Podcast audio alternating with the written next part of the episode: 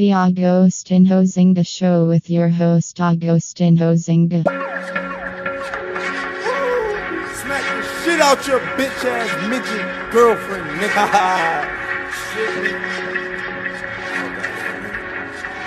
Hello and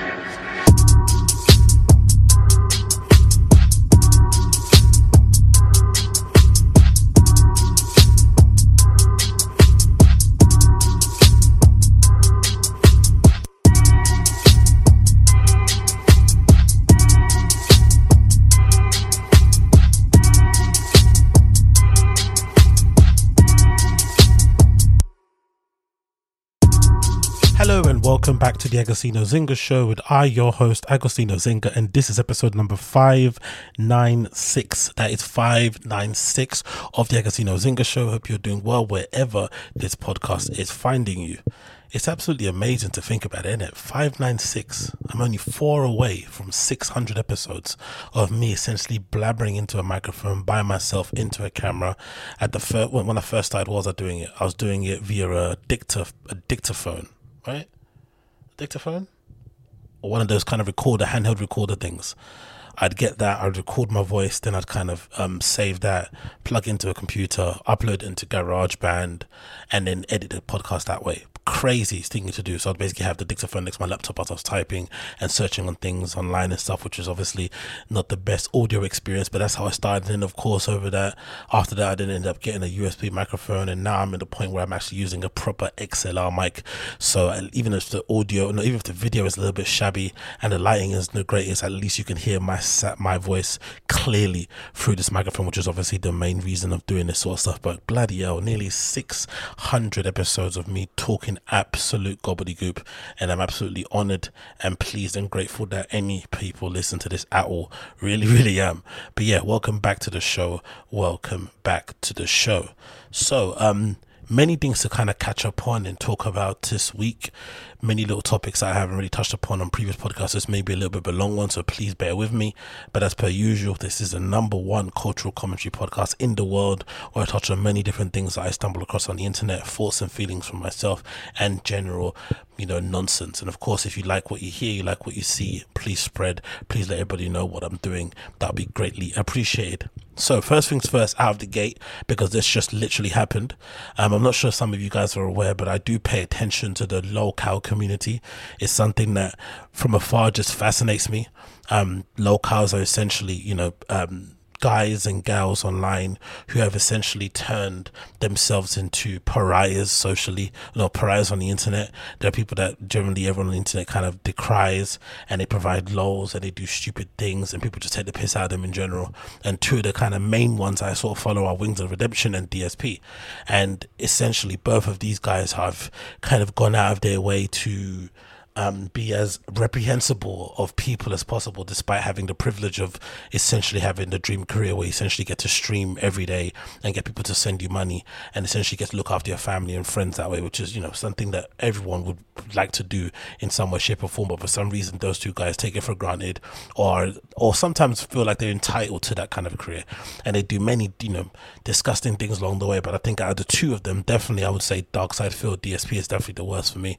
He is somebody who essentially begs and pleads for his audience to give him tips and donations, even though he makes anywhere between five to like 6k per month on AdSense alone. There's not watching someone's pockets because you know the information is out there. Um, he essentially lies about his finances, lies about his bills, lies about how dis- you know how financially desolate he is in order to get his very susceptible fans to essentially donate to him. And for whatever reason, even though he's been doing this for what more than 10 years, he has never really turned a corner. Nothing's ever enough, despite making 10, sometimes you know 10 grand per month. It doesn't seem like the the, the begging ever ever stops. There are scams along the way. There are occasions where he says a certain thing and his house is broken and he needs money to fix it. and he raises the money. He doesn't go and fix it, or he just, you know, he basically flat out lied that that thing was broken in the first place. And if you try and mention it again to him, he'll ban you from his chat. He essentially has insulated himself from all kind of feedback and criticism. Even his Twitter now that I'm looking at on his page, he's blocked and cancelled any replies, so people can't reply to him unless he follows you. And he only follows like a handful of people. I think how many? 74 so literally no one else can reply to him on twitter essentially so uh, in my opinion a really reprehensible character but for whatever reason the internet seems to be more fixated on Wings of Redemption. I think maybe because Wings of Redemption is like nearly 500 pounds, right? So he's a really fat dude. And I think there's something there's something in our biology as people where we tend to sometimes have a bit more of an axe to grind with people who are bigger, especially if they have a terrible attitude or act like their shit don't stink, um, and just are generally bad people, right? It could kind of come across a bit weird because you see that a lot with people who are in my five, five, 500 pound life. You see them be a little bit manipulative, you see them be conniving. Um, some of them have sociopathic tendencies, like really nasty people, and sometimes you can't make you know head or tails of it. You're like, hold on, you're fat. Why are you this horrible of a human? Essentially, you you have essentially put yourself in a position, or you know, by the unluck of flipping genes, you're in a position where you are relying on everyone's help and charity to ensure that you stay alive. So the fact that you're a piece of shit doesn't really make any sense. And the same goes for wings, maybe. But I think if you had to, you know tally up or kind of judge or weigh up who is the worst person online in terms of streamers, it definitely has to be DSP. And now there's an interesting development because it looks like um, Wings as trolls, the people who have been trolling Wings and essentially copyrighting his channel and trying to get him taken off the internet so he gets a job because that's essentially what the most of the trolls are essentially doing. That's the essential end game, I think, is that they want to see these guys taken off of the platforms that they're on and demonetized, channels deleted, so that they have to go back to reality. Because for the most part, they've been taking streaming and being online and having this amazing career for granted, really, or basically thinking they're entitled to it, or thinking that the gravy train is just going to continue going on and on and on forever. Especially in DSP's age, he's nearly 40, he's actually forty years old, and there seems to be no exit plan. He just wants to continue just turning on his streams, doing fucking podcasts and level one pre streams, whatever nonsense he does, asking for tips, doing fucking what you call it, um, charity runs and what fundraisers, like nonsense stuff. So it doesn't seem to end. But anyway, it seems like maybe there is going to be some sort of stumbling block. I don't think end because these guys seem to be able to survive nuclear, you know, nuclear blasts when it comes to their ability to bounce back from copyright strikes and you know people getting hold of their accounts and stuff. It's quite eerie how good they are doing it. But the latest development, courtesy of DSP's account, is as follows. He tweeted just earlier, about three hours ago. He says, "Oh." I'm currently under attack with false copyright strikes on DSP Gaming. Please give me a bit to figure this out as I have to see what just happened. Thanks. So he's obviously worried and nervous now that his channel's going to get taken down because it looks like Wings' trolls have now diverted attention to DSP. And let me tell you a little bit about that because in the detractor community, a lot of people, myself included, think Wings gets a lot more hassle than what he probably should get. Even though he's a reprehensible character too, if you have to compare him to DSP, DSP definitely deserves to get Wings' treatment more than Wings deserves to get Wings' treatment. But for whatever reason, the, the Wings as trolls aren't really that bothered about taking him down. They just want to point and laugh, which is fine. But for the most part, some of them, there is a small faction of them that definitely want to see him get taken off of the internet or at least get, you know, mom- momentarily have to pause in his begging all that malarkey. Um, but now it looks like Wings as Trolls have finally decided to turn their attention to DSP because Wings is just a you know it's just a waste of time and he's boring. So they've essentially turned their eye to DSP and they're now f- basically false copyright striking his um, channel and we don't really know the reasons why. He hasn't really specified it. He went on the stream now recently talking about it and just sounding nuts and not really giving us details and doing the whole DSP thing of dancing around it, being vague and talking about doxing, whatever maybe. But there are certain theories out there that most likely people are going back onto his channel because he's got so many flipping videos and I think they're like 8,000 or 80,000 videos on his channel. So just spits out absolute garbage. But um, essentially, people have gone back to his channel and either um, taken down or copyright striked him based on maybe foul language have used, or people have done what they've been doing for a long time here and there, where because he gets submitted or he no because he asks his fans to give him artwork that he wants to use for his streams, but he doesn't pay them. He's never paid for anything. He doesn't pay mods. He doesn't pay people when they send free graphics or emotes, anything. He just you know wants everything for free, everything handed to him on a silver platter. Because that happens more often than not, those people are usually trolls. So they send him stuff. They send him artwork to use for his channel. He accepts it gladly because anything free he'll take, and then he'll use it, and then they'll turn around and then you know, copyright strike him and say that he's illegally taken their artwork and not paid for it or whatever, which is obviously technically true. And then his channel gets taken down momentarily or he gets a strike on his account, which is dumb. So most likely it's what people are thinking is happening. But we don't really know again because he's not clearing it up. The next tweet that follows it says as follows um, two hours ago. DSP said, DSP the reorganized absolute donut. He says, I'm currently assessing the damage of DSP Gaming for false copyright strikes and I'm unable to tell yet if I can upload a stream. So please be patient. I have a plan in place. So for now, just sit tight. Thanks. I'll get back to you shortly. he's so nervous because essentially he's he's kind of put himself into a situation where, for whatever reason, his monthly YouTube paycheck, which he just got paid recently because we all did, so he got paid anywhere between three to six grand, let's say, just to be to have a safe estimate, but it could be more. For some reason, he's put himself into a corner or made people believe that that three to five grand, let's say check, is not enough to cover all these bills. And he has to beg and plead for tips every single day, twice a day, up to 150 per stream, which is equivalent to $300 he's expecting to get every single day from people to tip and donate to him so that he can essentially keep the lights on, you know, and support his family, quote unquote, which is essentially a wife and a cat, which again, I don't believe is a family, but I have had other people on my channel tell me that they do refer to themselves having a partner and a pet to be a family, right? Because once you have a pet, especially someone that does have a pet, I can't really relate. But people say when you do have a pet, you do actually treat them like a family member, like legitimately like an extension of you or a child or whatever it may be. So fair enough. But essentially there's there's no need you can easily survive you should be able to survive on five grand with just a wife and a cat there's no way you can have bills that would allow that would put you in a position where five grand wasn't enough because most people don't have the ability to even earn five grand. So if you if you had to if you had to survive on two or one grand, how would you survive then? Do you know I mean? It makes no no sense. But still, this is the position that DSP's put himself in. Another tweet here said, "Update: I'm going to attempt to go live on DSP Gaming in just a few minutes. The vast majority of the discussion today will be about what to do regarding going going attacks on DSP. Maybe some gameplay, but we'll see. Please come by if you can. It'll be very important."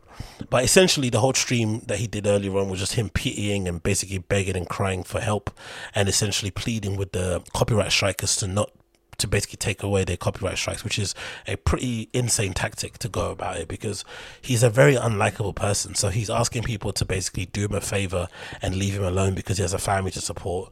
But then he's a very, very unlikable person. Like there's nothing, um, there's nothing, uh, there's nothing there's nothing at all that you would there's no part of anybody that would ever feel bad for DSP. So the fact that he's trying to um, appeal to their good nature is a bit odd. But again, what else can he do in this situation? Because he's not going to research the issue. He's not going to be reflective. He's not going to be introspective. He's not going to look in the mirror and think, "Hey, why do people not like me? What can I do to change in order to let make them leave me alone?" That's not going to happen. So he's clearly only way to do it is just tell him to leave me alone in general and just continue on continuing, which is absolutely bizarre. But I bring this up just to say is that it does look like for whatever reason nowadays, um, especially when it comes to content generation, there is a lot of I think I think yeah, I think fans have changed in their approach to things or people in general. I think you have to be a somewhat okay person for people to quote unquote allow you to have a online career or something. I think once people discover your reprehensible character, they really do go out of their way to try and make sure that you get cancelled, try and make sure that you don't have a career, try and make sure that you don't have any recourse to come back and do the thing that you did to the level you did it before. And I think even though people don't get punished in the way they probably should in terms of the justice system, that's probably a decent way to kind of go about things where the community, the fans themselves want to dictate. The thing that I hate the most in terms of counterculture is when it's industries, when it's um when it's um corporations that decide, hey, you don't have a career. Like when Hollywood decides we're not going to book you anymore because of this and this. That's what I hate when people get blackballed by industry because I don't feel like that represents the fans. I think if the fans are okay with um, forgiving somebody that committed a really heinous crime, however reprehensible it may be, I think that person should be allowed to still have a career. I don't think it should be up to the industry to basically tell us how to tell us what our morality and principles should be. And I feel like nowadays the viewers and uh, customers and the fans, whatever you want to call them, I feel like they're a little bit more intelligent. They're a little bit more clued on they can figure out when something is generally bad. They can maybe separate the artist from the art. Um, they can maybe um, make their own mind and decisions. They don't need to be coaxed into deciding whether someone's a bad person or not. You're already seeing it now with this um, Andrew Tate guy, right? He's getting banned on all these different platforms. Then people are just going and doing their own research. They're finding clips of him saying stuff. He sounds like a dickhead, basically, right? He sounds like a bit of an oaf. But essentially, is he saying anything that should get him banned from every single social media platform that exists? Probably not. Is he saying things that you probably don't like to hear and maybe if you heard him speaking at a house party somewhere you'd probably leave his presence probably. But does he deserve to go to jail get buried under a prison have his you know ability to basically have a presence on all the major social media platforms taken away from him just because he might have some racy opinions? Obviously not. So people are now seeing that it's a bit dumb. It's a bit weird how all these platforms which basically act like corporations right essentially coordinate these attacks because once one person once one platform takes you down they all go and notice and they decide hey we don't also stand for this so we're going to take you down too and make a stand. And it just kind of feels a bit icky it feels like they're trying to tell us not to like people instead of us being able to make our own minds up about who we don't like and do like. And for the most part, these people are niche characters anyway, who outside of people who sit on the internet even know who Andrew Tate is. Even people at DSP, where these people are, right? We don't know who these guys are. They only exist in a very small niche. So when the people bring this much attention, especially these corporations get involved, essentially you really do pump them up and make them even bigger than what they were prior. And even though you take them off social media platforms, their earning potential outside of it, especially nowadays that there's so many different platforms people have set up for like people who do get cancelled and stuff, it just kind of makes them more successful and allows them to kind of ride that gravy train for even longer. So it's a really bizarre tactic. I wish we could just live in a world where you could just ignore things, right? Um, and just decide, hey, I don't like this, we're gonna keep it moving. The DSP example is probably not the best because you know you could just ignore DSP also, but the fact that he's you know he does what he does, it's just difficult to ignore it and just kind of turn the other cheek because he's essentially cultivated a cult around him and he essentially has in, insulated himself for any criticism whatsoever so he can continue to do really reprehensible things online and get away with it for too long and people have just had enough. That's fine.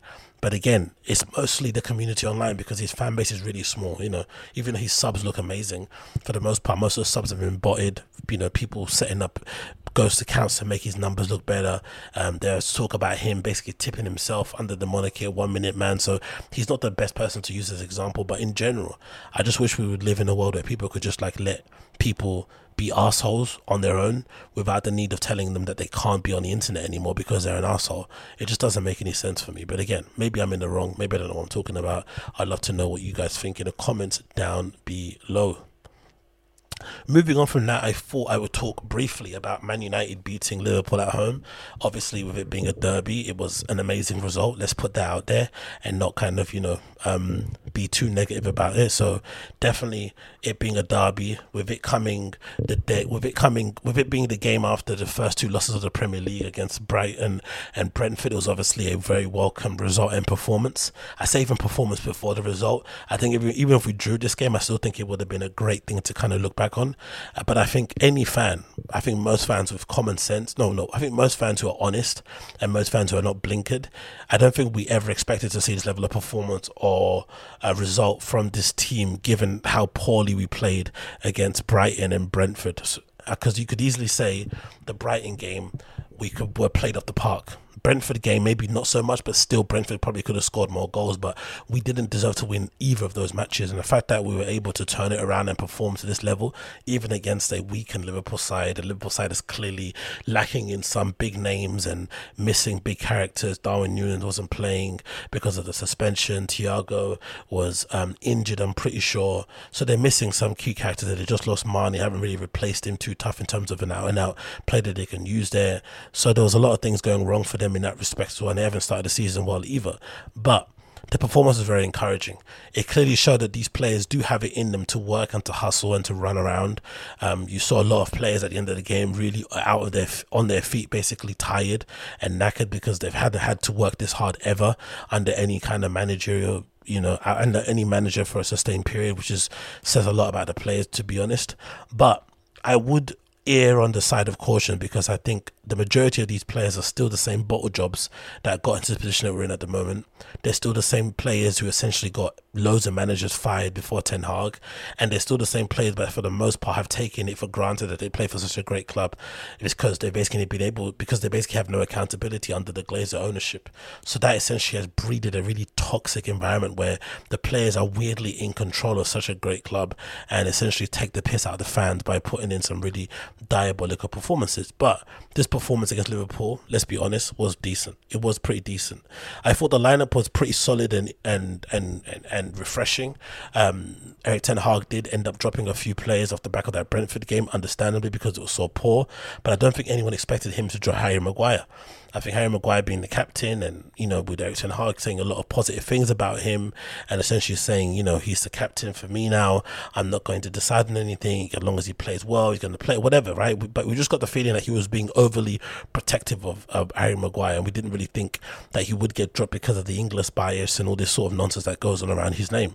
But he obviously pulled up some pretty stinky performances and with the way that Man United want to play, he's probably not that well suited to Ten Hag system anyway, in general. So, regardless of what he done prior to Ten Hag's appointment, uh, Harry Maguire is probably unlucky because he's not the kind of profile defender that Erik Ten Hag would like in the first place, which might kind of explain why he decided to go for Lisandro Martinez, which maybe not true. He probably would have bought him anyway, but still, the the the kind of um, the rush to kind of bring in a defender straight away. And if I remember correctly, during the summer transfer window, we were linked with Julian Timber, and I think he might have been the first player we were linked with. So clearly, there was a he identified the defense as definitely a weak point. Then he also dropped Luke Shaw, a player that I've been very much against having a United team for a very long time. I think his time has been and gone for a while, but as per usual, a lot of you English players that are associated with Man United they just get to claim a paycheck and you know hang around forever and ever. We still have flipping Phil Jones at the club for goodness sake. So I think the likes of Harry Maguire and Phil and Luke Jones, Harry Maguire and Luke Jones, Harry Maguire and Luke Shaw will be able to collect a check for much longer. But it was definitely refreshing to see them at the team, and the difference that Lisandro Martinez and Malacia brought to the team the energy, the aggression, the tenacity was incredible in the back line. You could definitely see that they're a step above um, in quality with the likes of um, Maguire and Flipping Shaw. Obviously, Martinez probably didn't replace Maguire. I think Varane did, and Varane played really well too.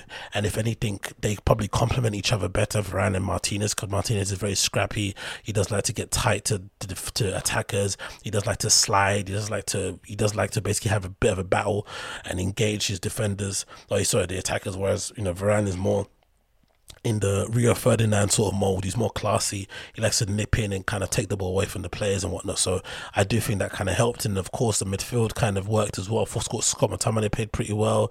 Eriksen did his job okay. Bruno Fernandes running around a headless chicken, but he did pretty decent. And the rest was what it was, not it? The goal from Sancho was obviously very well taken. I loved seeing that. I thought Elanga played really well for the first 20 minutes or so. Rashford did okay. Not that amazing, but again, I think the team we were playing against was very weak the team was playing against was very devoid of confidence. And I think it was probably set up for us to kind of perform in this way. And if anything, the reason why I wouldn't get too giddy on it is because these players have been bottle jobs for a while. They give us all this false hope and then they go and lose the next game to, you know, a pretty mediocre side. So I'm not going to go too excited about this, but it was a somewhat pleasing performance to see from our players. So definitely pleased to see that going forward. And of course, all the flipping um, all the salt from Jurgen Klopp at the end, saying that, he, that his team deserved to win, was also kind of nice to see. But apart from that, I wasn't that bothered about the game, to be honest, because I think the bigger picture is to get rid of the Glazers, and the bigger picture is to kind of look at how we're kind of try to evolve and develop over the next few years to kind of get us back to where we should be. But at the moment, with the Glazer ownership, if we continue going the same way we are now, nothing's really going to change anyway. Um, and then to continue on with that, there's news obviously that Man United have signed Casemiro, the um, midfielder from Real Madrid, the one who's responsible for winning five uh, you know, Champions League titles at Real Madrid during his tenure there, right? A really classy, a really um, strong, a really aggressive, a really um, solid defensive midfielder. But again, he's coming from Real Madrid. He's coming from playing with two of the best midfielders in the world, in Toni Kroos and Luka Modric, and essentially being told to do one job and screen the back line while the two guys in front of him do all the magic. He can obviously contribute, but for the most part, he just screens the back line. So for him to come to coach of that team to come into United midfield containing McTominay, Bruno Fernandes is going to be a completely different uh, kettle of fish. So I'm not as excited as some people are out there about his signing. Of and then the other thing to also keep in note is the fact that he's a 30 year old and we're essentially paying up to 70 million for him, and we have, by all accounts, doubled his wages. And the issue I would have with this is that Real Madrid as a team, usually, usually Real Madrid as a team when they let go of players, it's usually because they're on a decline. Think about the recent people they've let go, right? Like high profile players, um, like the likes of Isco. Um, who else? The likes of Ronaldo prior to that. Um, even Di Maria before he left there, like they usually let go of players when they've kind of deduced that they've kind of squeezed as much juice out of them as possible. You rarely, if ever, you know, you're rarely going to see a scenario where a team's going to come in and buy Vinicius Junior off of Real Madrid now, unless they think internally that he suffered too many injuries, that he's not as fast as he was before, or something. But it's rare now that you're going to see them at this point in time let go of somebody Vinicius Junior. It's not going to happen. So the fact that they let go of Casemiro because the deal was probably too good to turn down, because no one else in world football is ever going to offer Casemiro 70 million. No one's ever going to offer Madrid 70 million for Casemiro plus give him 300 grand a week. It's just not going to happen. So we're the only mugs that are going to do it because we're in dire straits. So does he improve this Man United team? Of course. Is he better than Scott McTominay? Of course. Is he better than Fred? Probably. Is he better than majority of our midfield? Yes, of course. Especially when it comes to honours and trophies and mentality and the things he's won, blah blah blah blah. But in terms of where we want to go going forward, it just a, is a bit of a weird signing to make, especially to go from Adrien Rabiot to Casemiro. It just means that we're kind of panicking now. There is no kind of sense in what we're doing. The Frenkie de Jong deal was, for me, always a bit of a stretch goal. It wasn't something that was always kind of nailed on, even though Erik Ten Hag and Frenkie de Jong have a prior relationship. I just felt, it, considering it's Barcelona, considering how difficult they are to deal with in the transfer market in general, considering what they're going through in terms of transfers and the stuff they're going through in the league in general, it just always seemed like to me a bit of a stretch. It never seemed something that was always going to be nailed on. So the fact that the club never really had other options that they were exploring at the same time and have kind of put all their baskets in the Frenkie de Jong thing until the very last minute because it looks like we're not going to sign anybody else after we sign, you know, Casemiro. I think any fan out there who that's legitimately thinking we're going to sign Casemiro and Frenkie de Jong is probably smoking that good crack. But I just feel like it does smell of Glazers essentially trying to inoculate themselves from hate, trying to inoculate themselves from any sort of criticism from United um, fans by signing somebody who generally people feel like is a world class player from a world class team. Because generally, for some fans out there who are quite simple minded, the fact that we're even in business with Real Madrid means that we're legit. Do you know I mean? It kind of gives them this false impression that we're back where we should be, which obviously isn't the case. So for me, I feel like signing a 30 year old Casemiro on 300 bags per week is definitely a move that I didn't want to see, especially under Greg's ownership, because it means that we're going to be, you know, left with a player who essentially is going to occupy the mod the, um, the what's his name, uh, well, I forget his name for the Matic role. He's probably going to be a player that we're going to be struggling to get rid of later on down the line when his legs go and stuff. So it kind of puts us in another predicament that we probably don't need to put in again. But maybe you know, the world market out there for defensive midfielders isn't what it is, and maybe the club assessed that. Why would they, what would they rather do? Spend fifty million on some kid that's unproven who's twenty, or spend sixty million on somebody who's proven and can get the job done within the next two or three years, and and basically ensure that we, you know, qualify for Champions League football this season, next season, and the season after that. I don't really know, but either way, um, I'm not that enthusiastic about it. Obviously, in terms of football, in terms of what we're going to watch on the pitch, it's going to be better to see a better player playing. But again, I think him coming into this team, him coming into the Premier League is no um, confirmation. There's no guarantee he's going to hit the floor running. The Premier League is a completely different kettle of fish, especially this season. It seems like the teams outside of the top four are really going for it. They're going to be taking a lot of points off of the quote, the, the you know, quote unquote top four sides. Um, I have a feeling we're going to find, we're going to have a very weird winner of the league this season. So don't be surprised if Tottenham end up winning the league or something mad like that. It's going to be a very topsy turvy season, and the Premier League generally is one of the toughest leagues in the world anyway. So it's not going to be easy for somebody who plays for one of the best teams in the world, the guy that turned, you know Roman turn up to Celta Vigo and they essentially just lie down, right? I go to Eibar and they lie down, but there is no such such thing in the English Premier League. Every every week there's no lie down games. Even in the Carabao Cup, the teams really go for it. So I'm not really that infused about the signing. I would have preferred to have seen someone younger. I would have preferred to have seen maybe more people come in, more bodies for that kind of money. But you know, the club's going to do what the club's going to do. And again, until the Glazers go, all this stuff is mute anyway. It's just them papering over the claps and it, papering over the gaps. It's just them putting a bandage on a gun wound essentially. But they still need to go. They still need to go. So Glazers out forever um, until they leave, and all these signings just, um, you know, are just things to appease fans on social media. Anyway, moving on this is courtesy of Hypebeast. This is a interesting article about a really weird and dumb feature that I don't understand why they're testing it because I would I would have preferred you know something different. But hey, so it says here the headline: Instagram is internally testing a feature called Candid Challenges. What is Candid Challenges? You say. I'll tell you. So, Candid Challenges appears to look a lot like the photo sharing app BeReal, which I've never used before myself. The social media presents um, users with a daily notification at a random time throughout the day. Challenge them to immediately share a photo of themselves and their surroundings within a two minute window. While the France based app was launched in 2020, it became popular with Generation Z around mid 2022. So, that might explain why I don't know it because I'm not Generation Z. So, this crazy, dumb weird shitty feature that they're using essentially again taken away from um, the general use I think of Instagram should be pictures, but again they kind of generally move away to that moving more to kind of video content. And it says as follows: Screenshots posted by Palsy show that Candid Challenges will ask Instagram users to capture and share photo with uh, two minutes at a t- different time. Okay, so photo, not video. Okay, I take that back. They can also add candies to others um, to their story tray. So obviously you see it there, cam vid, okay, not now. According to policy, users will only be able to use the dual camera located on the back of the phone to take the Candids, so no selfies. The Instagram post been confirmed Engadget. The feature is an internal prototype and is currently not testing externally, meaning that no users have access to Candid just yet. So this is maybe a decent thing because it means that they go back to the photo sharing side of things, but I would still like to see Instagram concentrate more on photo sharing because it feels like nowadays the app is essentially turned into an adult version of TikTok. That's essentially what it is. I spend most of my time looking at memes or looking at videos which are basically memes, right? I don't necessarily look at beautiful pictures anymore at all. Even though there are some friends of mine who do upload some, you know, really lovely vacation videos and whatnot. There's a lot of vacation, sorry, pictures.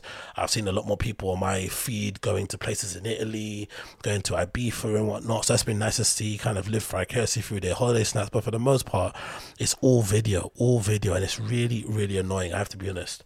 Um, and this is another kind of thing that we're gonna see going forward. So maybe Instagram is deciding, hey, we're gonna bank on Gen Z because they're the ones who are essentially the youngest on our platform that we can kind of promote and market to and we're going to need them for the next 20 30 years anyway. So let's fuck everybody else off and just give them what they want and maybe it'll work maybe it won't but for me i'm just not infused by it. I would like to see a little bit more owners put back onto the photo sharing side of things. At least so we have one flipping social media app out there that is more predominantly about photos why can't we have one I know someone else can start something, but essentially Instagram, the whole point of it was the photos, right? Was the filters and whatnot, and the captions you were going to write underneath them. It was never about video. Video was like an afterthought, but now it's become the number one thing. I know for me, my usage of Instagram, I'm only using it to, you know, post stories and stuff, and most of my stories are just essentially memes or videos I've checked off the internet. So it's really changed the way that I use the platform, which is um, which is, you know, unfortunate, but it is what it is. Let's move on from that one.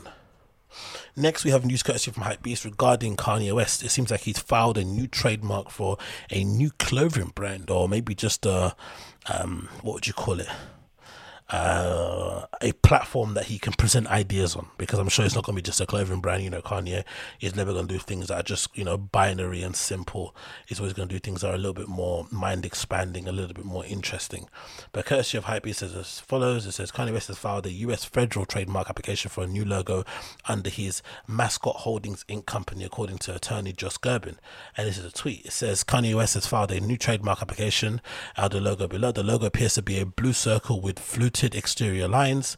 Kind of looks like the um, kind of looks like a rapper from Muffet or something. The filing claims that Kanye will offer clothing, footwear, and accessories in connection with this logo. So there's no name for the actual thing, but there is um there is a name for the owner, which is I guess Kanye's holding company's mascot Mascotte Holdings, Mascotti or something. Um, it's got here clothing, underwear, jackets, pajamas, and footwear in terms of what it's going to be doing. And then it's got another thing, retail store services featuring clothing, footwear, and accessories. So that's the only details we've got. And it continues here. It says, Ye submitted a slew of trademark applications this year in June. The multi hyphenate made 17 filings indicating his intent to create users branded amusement parks, blockchain product blocked blockchain sorry backed currencies non-fungible tokens um, physical and online retail spaces toys games sporting equipment campaign buttons clothing bags and household items. During an interview with cannes premiere in 2012 short film Cruel Summer's year revealed that he was interested in one day creating his own amusement parks.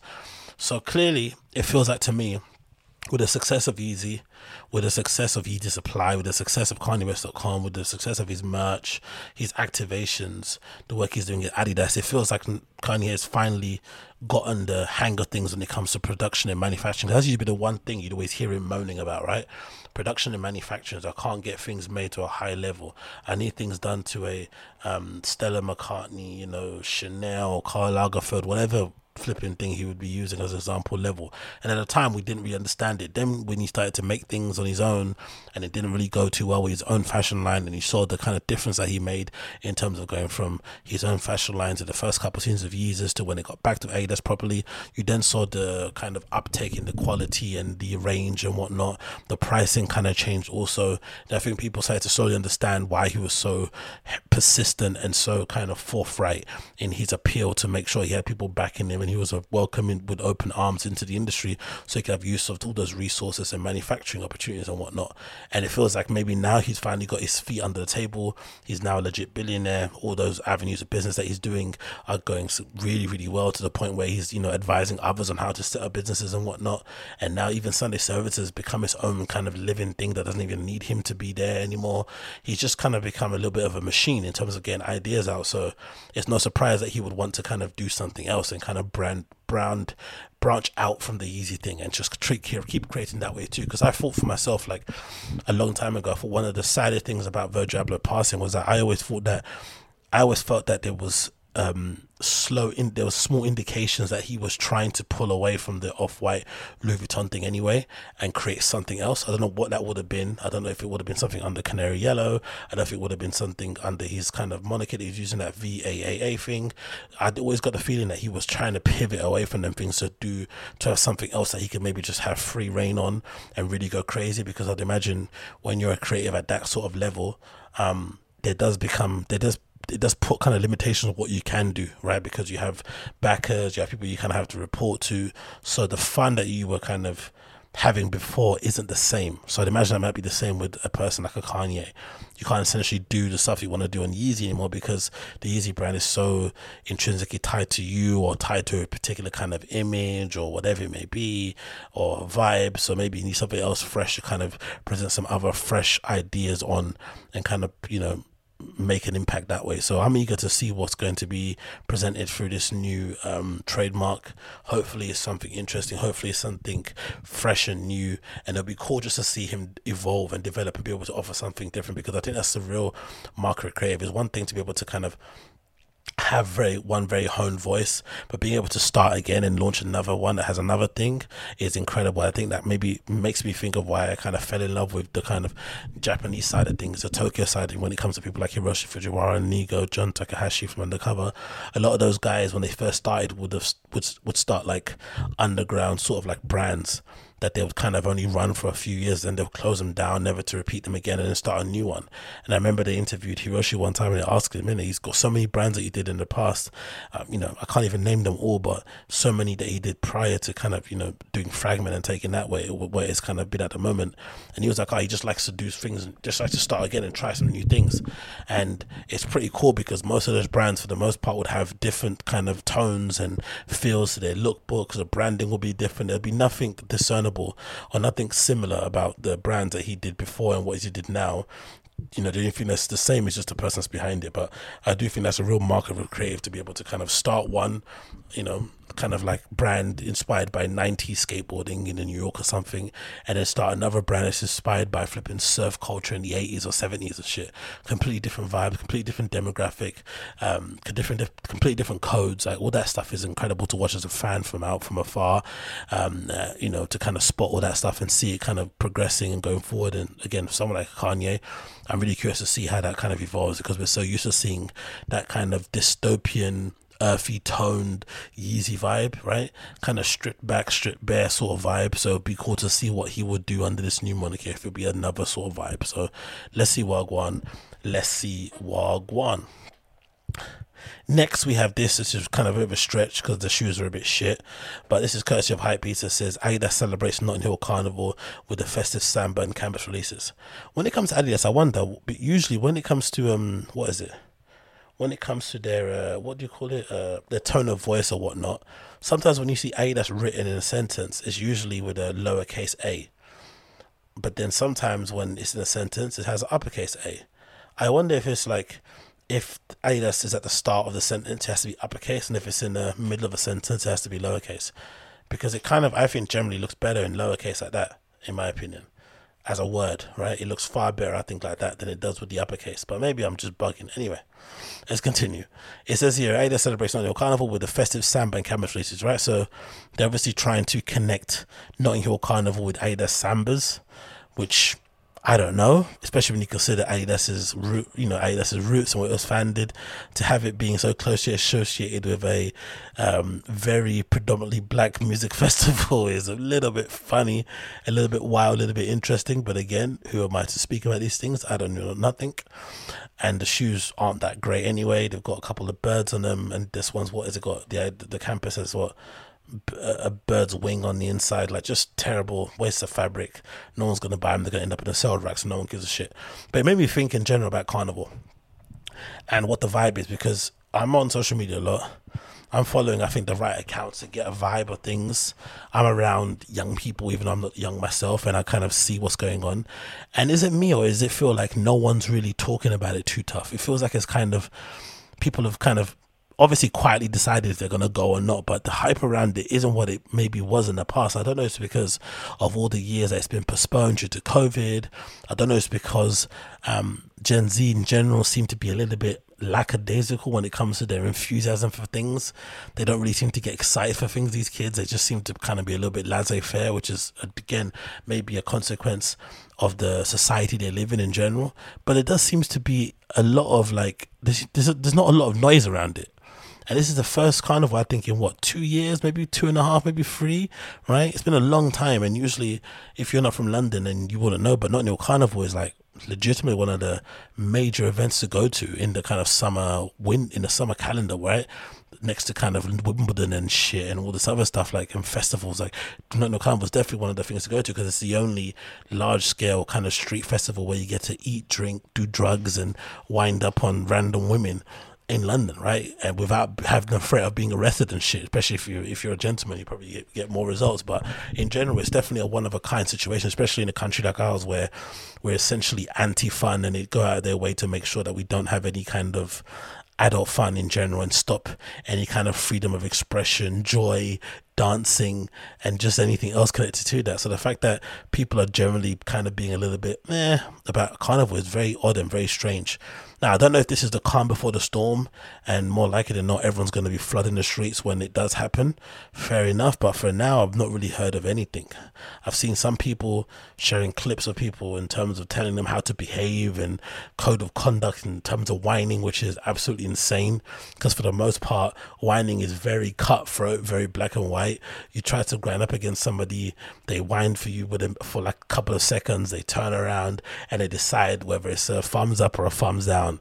And usually it's very public and it's very obvious that you got a thumbs down. So it's not as if like you can go there and kind of grab somebody by the neck and force them to whine with you because everyone will see and you'll probably get tumped out. So it kind of does separate the men from the boys, that situation generally, because not everyone has the guts to even go behind somebody with a massive derriere and attempt to dance with them, regardless of how scantily clad they are. So all those code of conduct things I thought was a waste of time because the the whole act of trying to get someone to wind with you is incredibly nerve wracking anyway. So it's like you're speaking to a real small percentage of men out there. But regardless, anyway, that's the only thing I've seen.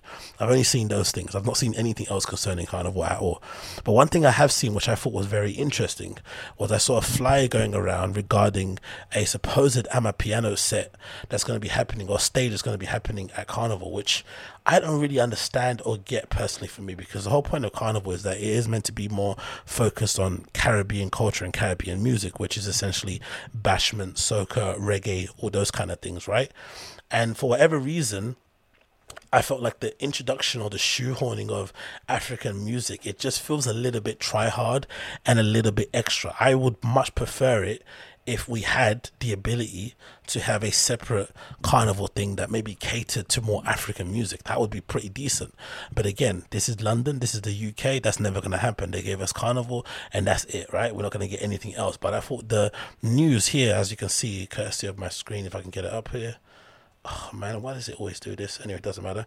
But I'm going to get up here on my screen now. But as you can see from my screen, this news regarding um, the Amapiano set happening at Carnival is just a bit odd to me, and it feels like a little bit try hard, a little bit more shoehorny. I don't really get it. So it says here, Notting Carnival will have the first ever Amapiano stage for 2022.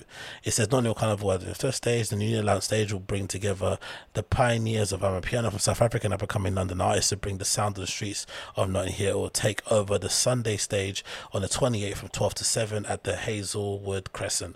Those who visit Sound System and stage will be fined special Hennessy bar selling drinks and food from Jollof Mama. So they're clearly going for it. They've got Hennessy sponsoring it, which is pretty wild considering the history Hennessy have with being a little bit hesitant to sponsor or market, you know, or you know, align themselves with black creators and black artists and stuff. So that's cool to see.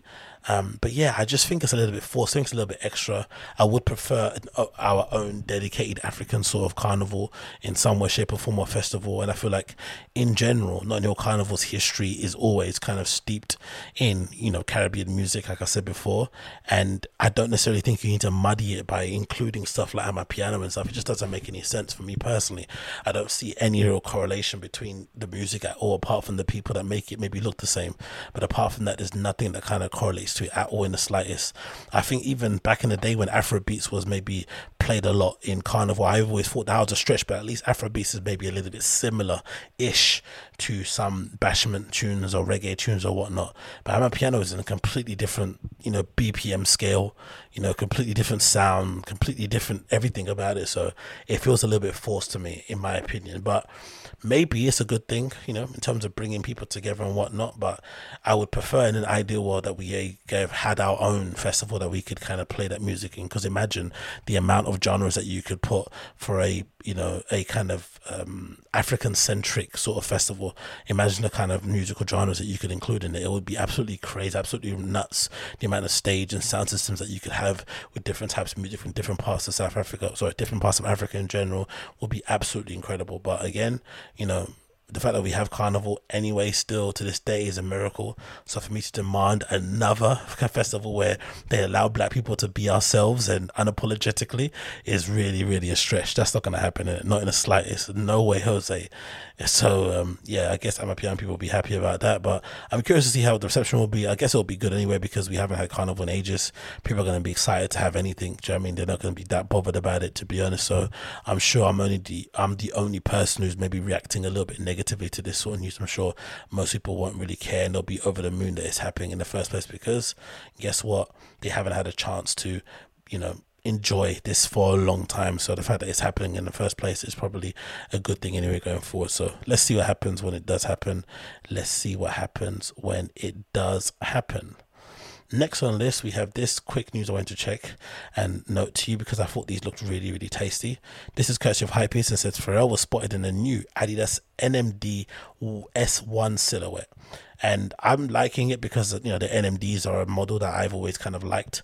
Um, I think I've had the first first ever ones that came out that kind of look like black apple with sort of like the France colors on the side in terms of the bubbles or little things that stick out of them.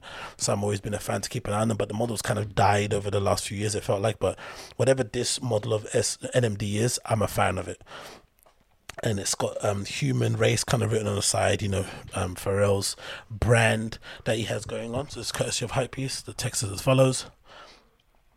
So it says um, new innovations from Adidas sorry tend to attract more attention from the sneaker community nowadays, especially when it comes to the brand's lifestyle category. One series that's gradually broadened this uh, put has been the NMD S1, and it looks like um, another variant is in the works. As Pharrell has recently spotted rocking up and coming model at the Billionaire Boys Club New York Yankees launch.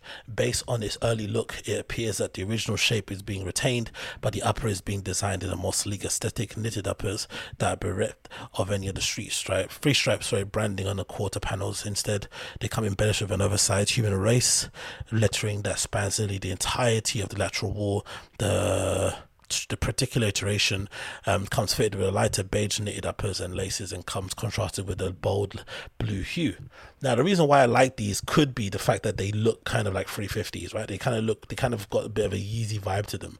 But I do like they have this kind of chunkier, kind of feel, especially towards the outside of them. They've got that kind of spiked, grittier outsole. Um, the top of the shoe doesn't look a little bit as pointy as the Yeezy. That's the one thing I don't really like about 350s. Why they wouldn't suit my feet because they're a bit too pointy and it make my feet look way more longer than they probably should be. But I do like the overall silhouette and shape of them. And obviously, you know, Pharrell is obviously swagging them out spectacularly well here. And there's a full length picture here that I kind of jacked from Who is Celebrity Vice of Pharrell actually head to toe in navy with a you know old school billionaire boys club shirt on, and he makes them look really good in this outfit. Right, they look absolutely hard. Right, he's got the handlebar mustache going on. He's got the I don't know what the hat is, human I think human made, um, snapback on, and he's wearing the Adidas, and they look really really well good in this flipping outfit. So I'm really a big fan of these. I'm not sure when they're gonna end up coming out, but when they do end up coming out, I'm definitely gonna make sure I throw my hat in the ring because I definitely do like the shape of them overall. So, but in general, anyway, Pharrell's done some really good stuff with Adidas anyway. Even those really kind of bog standard, or they Stan Smiths or kind of shoes they did in different colors and stuff like bold, kind of like contrasting colors. They were really nice as well. So he generally has done good stuff with Adidas, and I'm eager to see what these end up looking like when they finally do come out. I really am. Okay, continuing on, we have some more news courtesy of Supreme, and this is now considering their new shoes that are generally meant to be coming out soon, which I'm assuming is a Nike SB Blazer. This could be the ones that we saw recently, which were kind of um, a redo of the earlier models that they had before that I had, which were the quilted Blazer SBs. I had a sort of Gucci kind of um, print towards the back of the heel, which I generally end up selling. I had two pairs of the black and the red colorway, which I really regret selling them at the time, but it seems that they're going to be um, redoing them in a sort of updated model. I'm not sure so if this is the actual model itself. This is a video courtesy of Supreme, or courtesy of Supreme drops that obviously Supreme made, and it's called Brooklyn 2022 and hopefully and, and this actually does feature the supreme uh, blazers that are meant to be coming out soon. They look pretty pretty decent. And blazers are not really the model that i'm always super fond of but i feel like they're a model that if they're done in the right colorways then they're definitely something that you could definitely i could definitely see myself in. I think back to a particular model that i've always kind of had my eye on which is the poets blazer sb i'm not sure, sure if you guys remember that one. I think it was gino in Iannucci Iannucci if you pronounce his name. Um blazer that he did back in the day, but I remember that being one of my favorite blazers that I really liked. Where is it? There we go. Was it was it Poets? Yeah, it was Poets. Yeah, that one was the navy one. This blue one, I thought this one always looked really lovely. This came out a while ago, and yeah, it's Poets Lighthouse. Yeah, this is really fucking lovely. Was it Gino you actually? I think it's Gino who does this brand. I'm not too sure. I forgot which one it is, but anyway, regardless, it's like a navy upper with like perforated upper with suede, with navy suede swoosh, white laces with a white foxing and a navy navy midsole and outsole. So pretty much navy all the way with some white in it. You can't go wrong with that color color combo similar to like black and white. It always works, and that I thought was a really really hard and sick model. Um, but yeah, so I've always kind of had my eye on Blazer SBs, but again, like I said, they're not always the thing that really suits my shape of foot and so whatnot and my overall style. But I thought these ones were really really tough, and let's see what these uh, Blazer. SB ones look like from this Brooklyn video, so you can get a different vibe of them. I might have to mute the music because I'm sure the music's going to be um, something that's going to be legit. I'm probably not going to be able to get not copy strike on in here. Let's play anyway. S U P R E M E.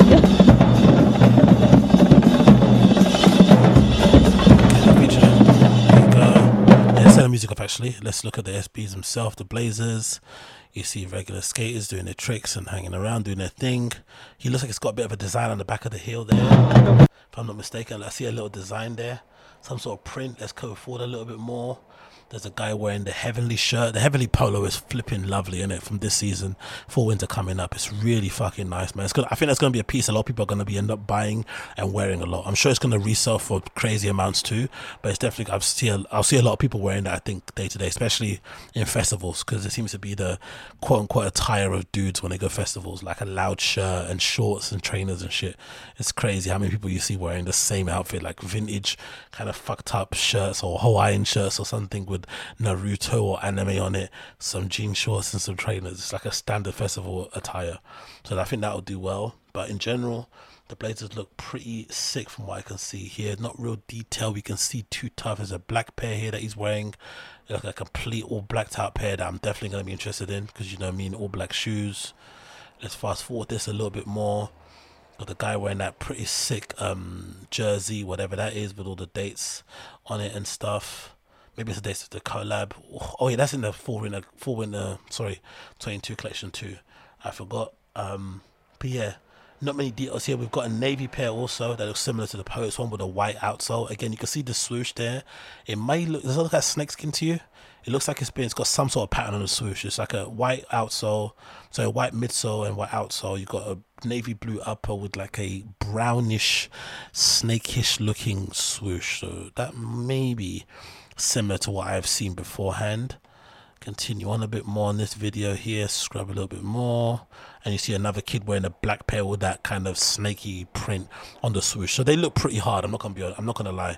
So i'm assuming they're gonna have a navy they're gonna have a black pair with this with the with the snake swoosh they're gonna have an all black pair with the snaky print on it but it's gonna be black as well. So maybe four or five colors i'm seeing already that are gonna be in the collection but yeah supreme always do really cool videos that give you a vibe of New York and America in general and what they're about and their crew and whatnot. You know what I mean? The feel, the tone of it is always really good. It's a guy, I forgot how you pronounce his surname, William something, that always produces and directs the videos and stuff. They always seem to have a good handle on who the coolest, hippest looking kids are to use in their videos also, so that always helps as well. But yeah, these SBs look pretty decent, pretty sick. I can't really get a real good look at what they're going to end up looking like, but I'm eager to see what they do end up looking like when they finally do come out because, like I said, Blazers are really underrated model in general. They don't really get as much love as they probably should do. Um, oh yeah, look, they've got the little um, see, they've got the little uh, ring, the little D ring at the back that I had on my um, quilted SBs from back in the day. So they might actually be quilted. They don't look it from the picture or from this, but they might be quilted actually. So that's pretty sick. I'm gonna actually screenshot that for later. That's pretty sick. I, am not. I, I don't mind that to be honest. I don't mind that. So yeah, let's look out for those when they do end up finally coming out. Let's look out for those. Next on the list here, we have this pretty sick thread uh, that I kind of stumbled across on on Twitter actually, courtesy of a Twitter account called Mitch underscore Kanaka, and it's essentially an entire thread of the history of Supreme. And I really recommend you check it out if you're not that clued up about Supreme and stuff and want to find out more about the brand, and you don't want to read many interviews or go through tons of articles. I really recommend checking out this thread and skimming across it and kind of getting some of the main parts of it and I'm quickly going to read a couple of bits of it here. It says Supreme is now valued at 2.1 billion um, dollars, and their products resell at 1,200 percent profit right price. But it only costs 12k to open its first store. This is a crazy story of how Supreme created this cult-like brand. And you've got a picture here of James Jebbia standing out at the original Supreme store and another Supreme store here. I think that's a fake one in China somewhere. It continues. It says Supreme is focused on two things: limited edition drops, exclusivity, and strong community. Yeah, right. But many businesses got good communities and limited offers. So what's the deal here? Let's get started. He said, okay, it started with a boy named James Jebbia. He was 15 when he was in a played in a British series called Grange Hill, which is obviously something that a lot of people, if you're down, you would know. Called Tommy Watson in 1978. 20 years later, he was going to hit 800 million net worth. He's worth 800 million. Oh, fucking hell. James moved to NYC in the 1980s. Um, he found a job in Manhattan-based clothing store Parachute. The job was nice, but he wanted something of his own, so he opened up Union NYC on 172 Spring Street in 1989. If I'm not mistaken, Union he opened up with his wife, I'm sure at the time or am I not mistaken, with his partner?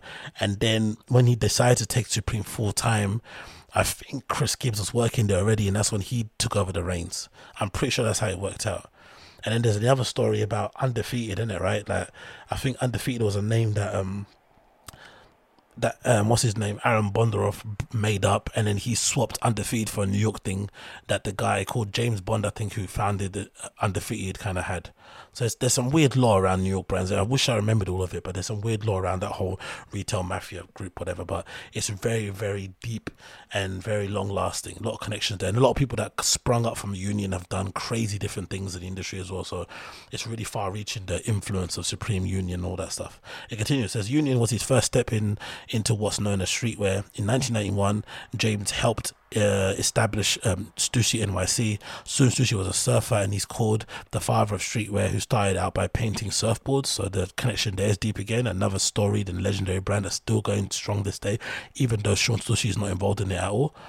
It says, um, while still working at Stussy, James Jebbia launched Supreme Many, oh, so he was working at Super Stussy at the time. Okay, I thought it was Union. Okay, fair enough.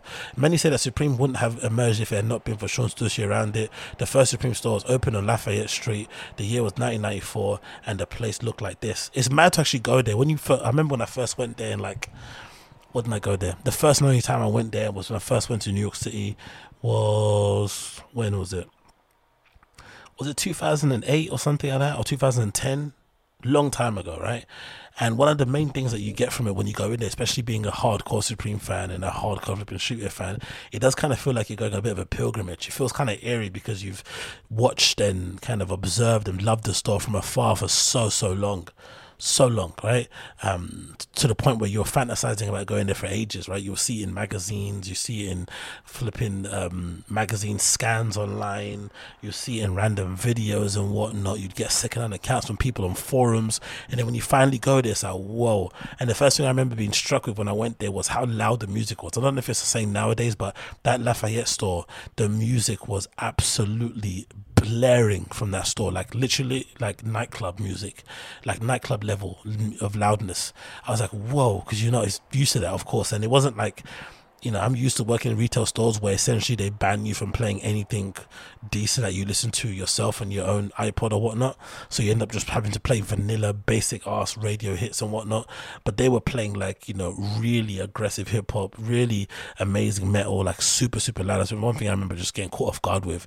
And of course, the sales assistants were fucking rude as hell. They kind of did, they definitely did live up to the archetype of their store assistants just being dickheads and kind of vibing you out and making you essentially beg and plead them for the ability to you know, for for the privilege of them going to the back and getting you a T-shirt and whatnot. It was absolutely nuts, but I loved it all. I mean, I loved being talking. I loved being treated like shit in there because I came back again.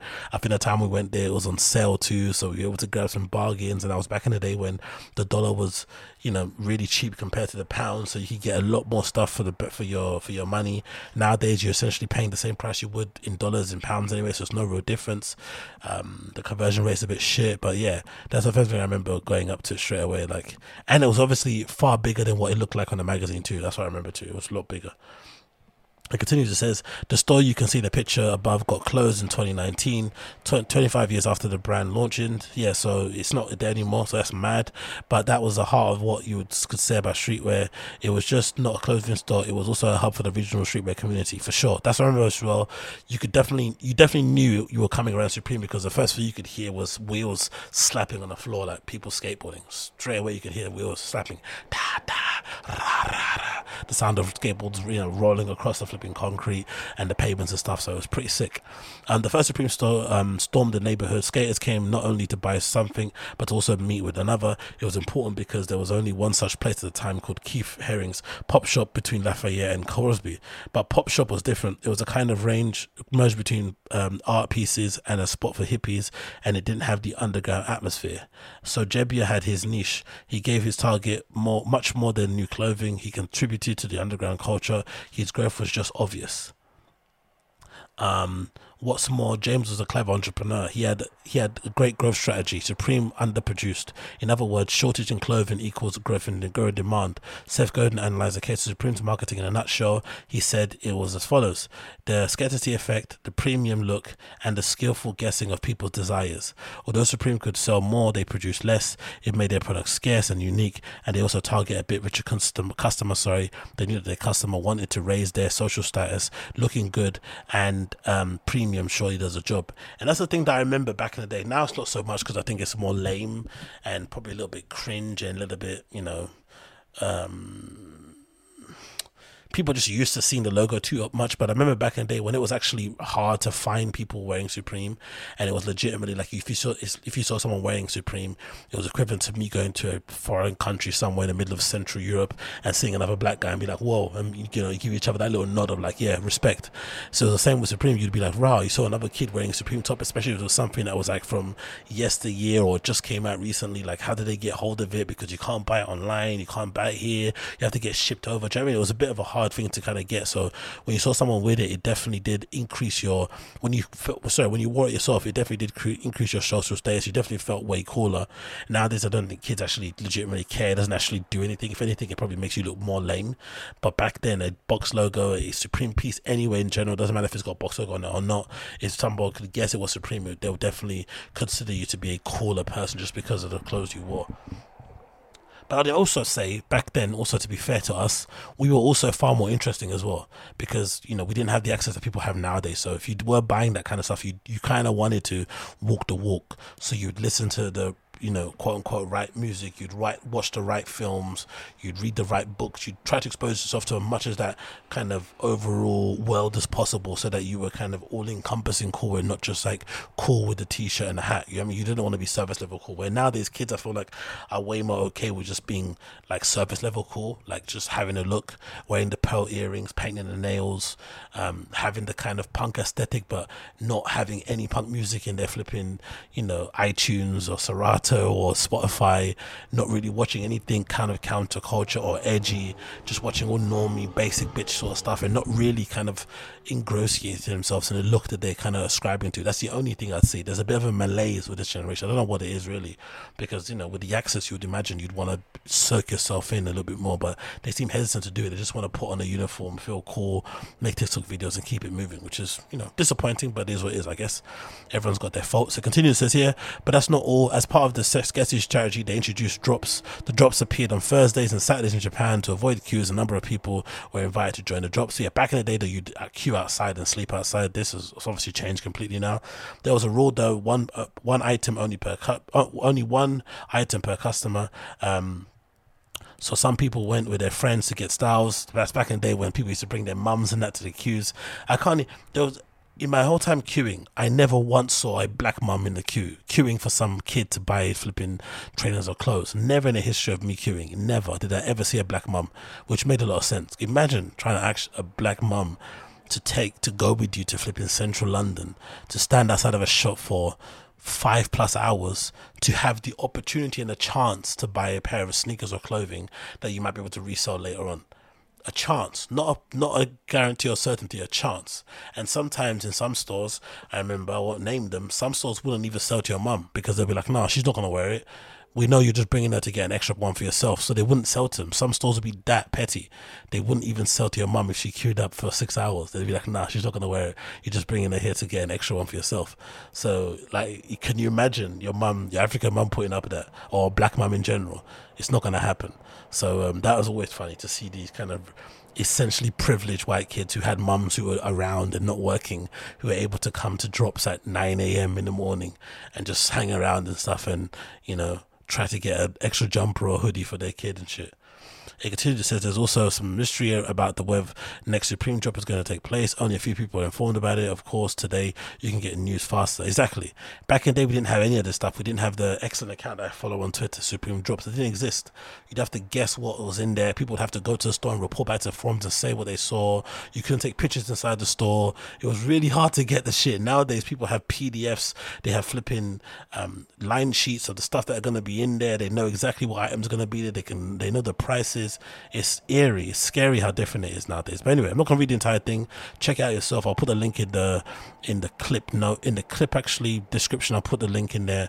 Also in the podcast link in the podcast um, description. I also put the link so you can check it out yourself. But it's really really interesting. Recommend you check it out. Uh, a thread by Mitch or M I C H underscore Kanaka K A N K A. Um, talking about Supreme, a history of it. So definitely check it out if you haven't. Definitely check it out if you haven't. Next one this, I thought was interesting here. This is courtesy of Streetwear Night Live, and these are essentially a pair of Adidas's, right? And the Adidas model is called. Actually, let me get up on the screen. Sorry. The model itself is this, courtesy of Street Night Live or Streetwear Night Live. Sorry, right? This nice model, and it's actually this model that I saw while back, but I didn't notice that they were completely different, the same model because obviously the colorway makes them look a little bit different. But it's called the um, Adidas Orketro, right? This Adidas Orketro, and it's meant to be coming out in this nice navy color. And to me personally, just off the first look, first impression, does that not remind you of the current hype that people are having around um, ASICs and stuff, especially the model that JJJJound is using at the moment? I forgot what it's called, right? But this reminds me a lot of the ASICs that are out at the moment, um, which is very interesting, right? Because there were there was a time in life or a time in history when the two major players in sneakers, in terms of Nike and Adidas, were the ones that were setting the precedent. They were setting the tone, setting the tempo when it comes to shapes, silhouettes, and whatnot. Not and all the other brands would just copy them, would just basically do their own iteration of a Adidas or a Nike sneaker. But now we're to the point where because kids and the newer generation or people in general are trying to get other sneakers, maybe because it's so difficult to get nice limited edition shoes from Nike, that's because they make the drops scarce on purpose and create this false scarcity in order to drive up the resale and make you hyped and make you want to click stuff online and join flipping, um, you know, and like stuff on Instagram all this nonsense and enter raffles. People have maybe decided with their wallet and be like, you know what, fuck it, in general, I'm just going to buy other shoes. So they're buying New Balances they're buying Asics. Um, you see people in Diadoras nowadays. Filas, of course, are coming back with a little resurgence. Reebok, all this stuff. Just anything that's non-hype and non-Adidas and Nike. So maybe this is them recognizing it and be like, hey, we need to also get into this and um, allow those and give that customer that would actually want that ASIC silhouette an opportunity to maybe buy our shoe because this definitely, I would say, um, would be something that would appeal to the kind of intellectual um, snob, no, intellectual, the kind of yeah, would say in, an intellectual sneakerhead, right? Because that's how I think. That's what I think of people that wear like Salomons and stuff and all that malarkey.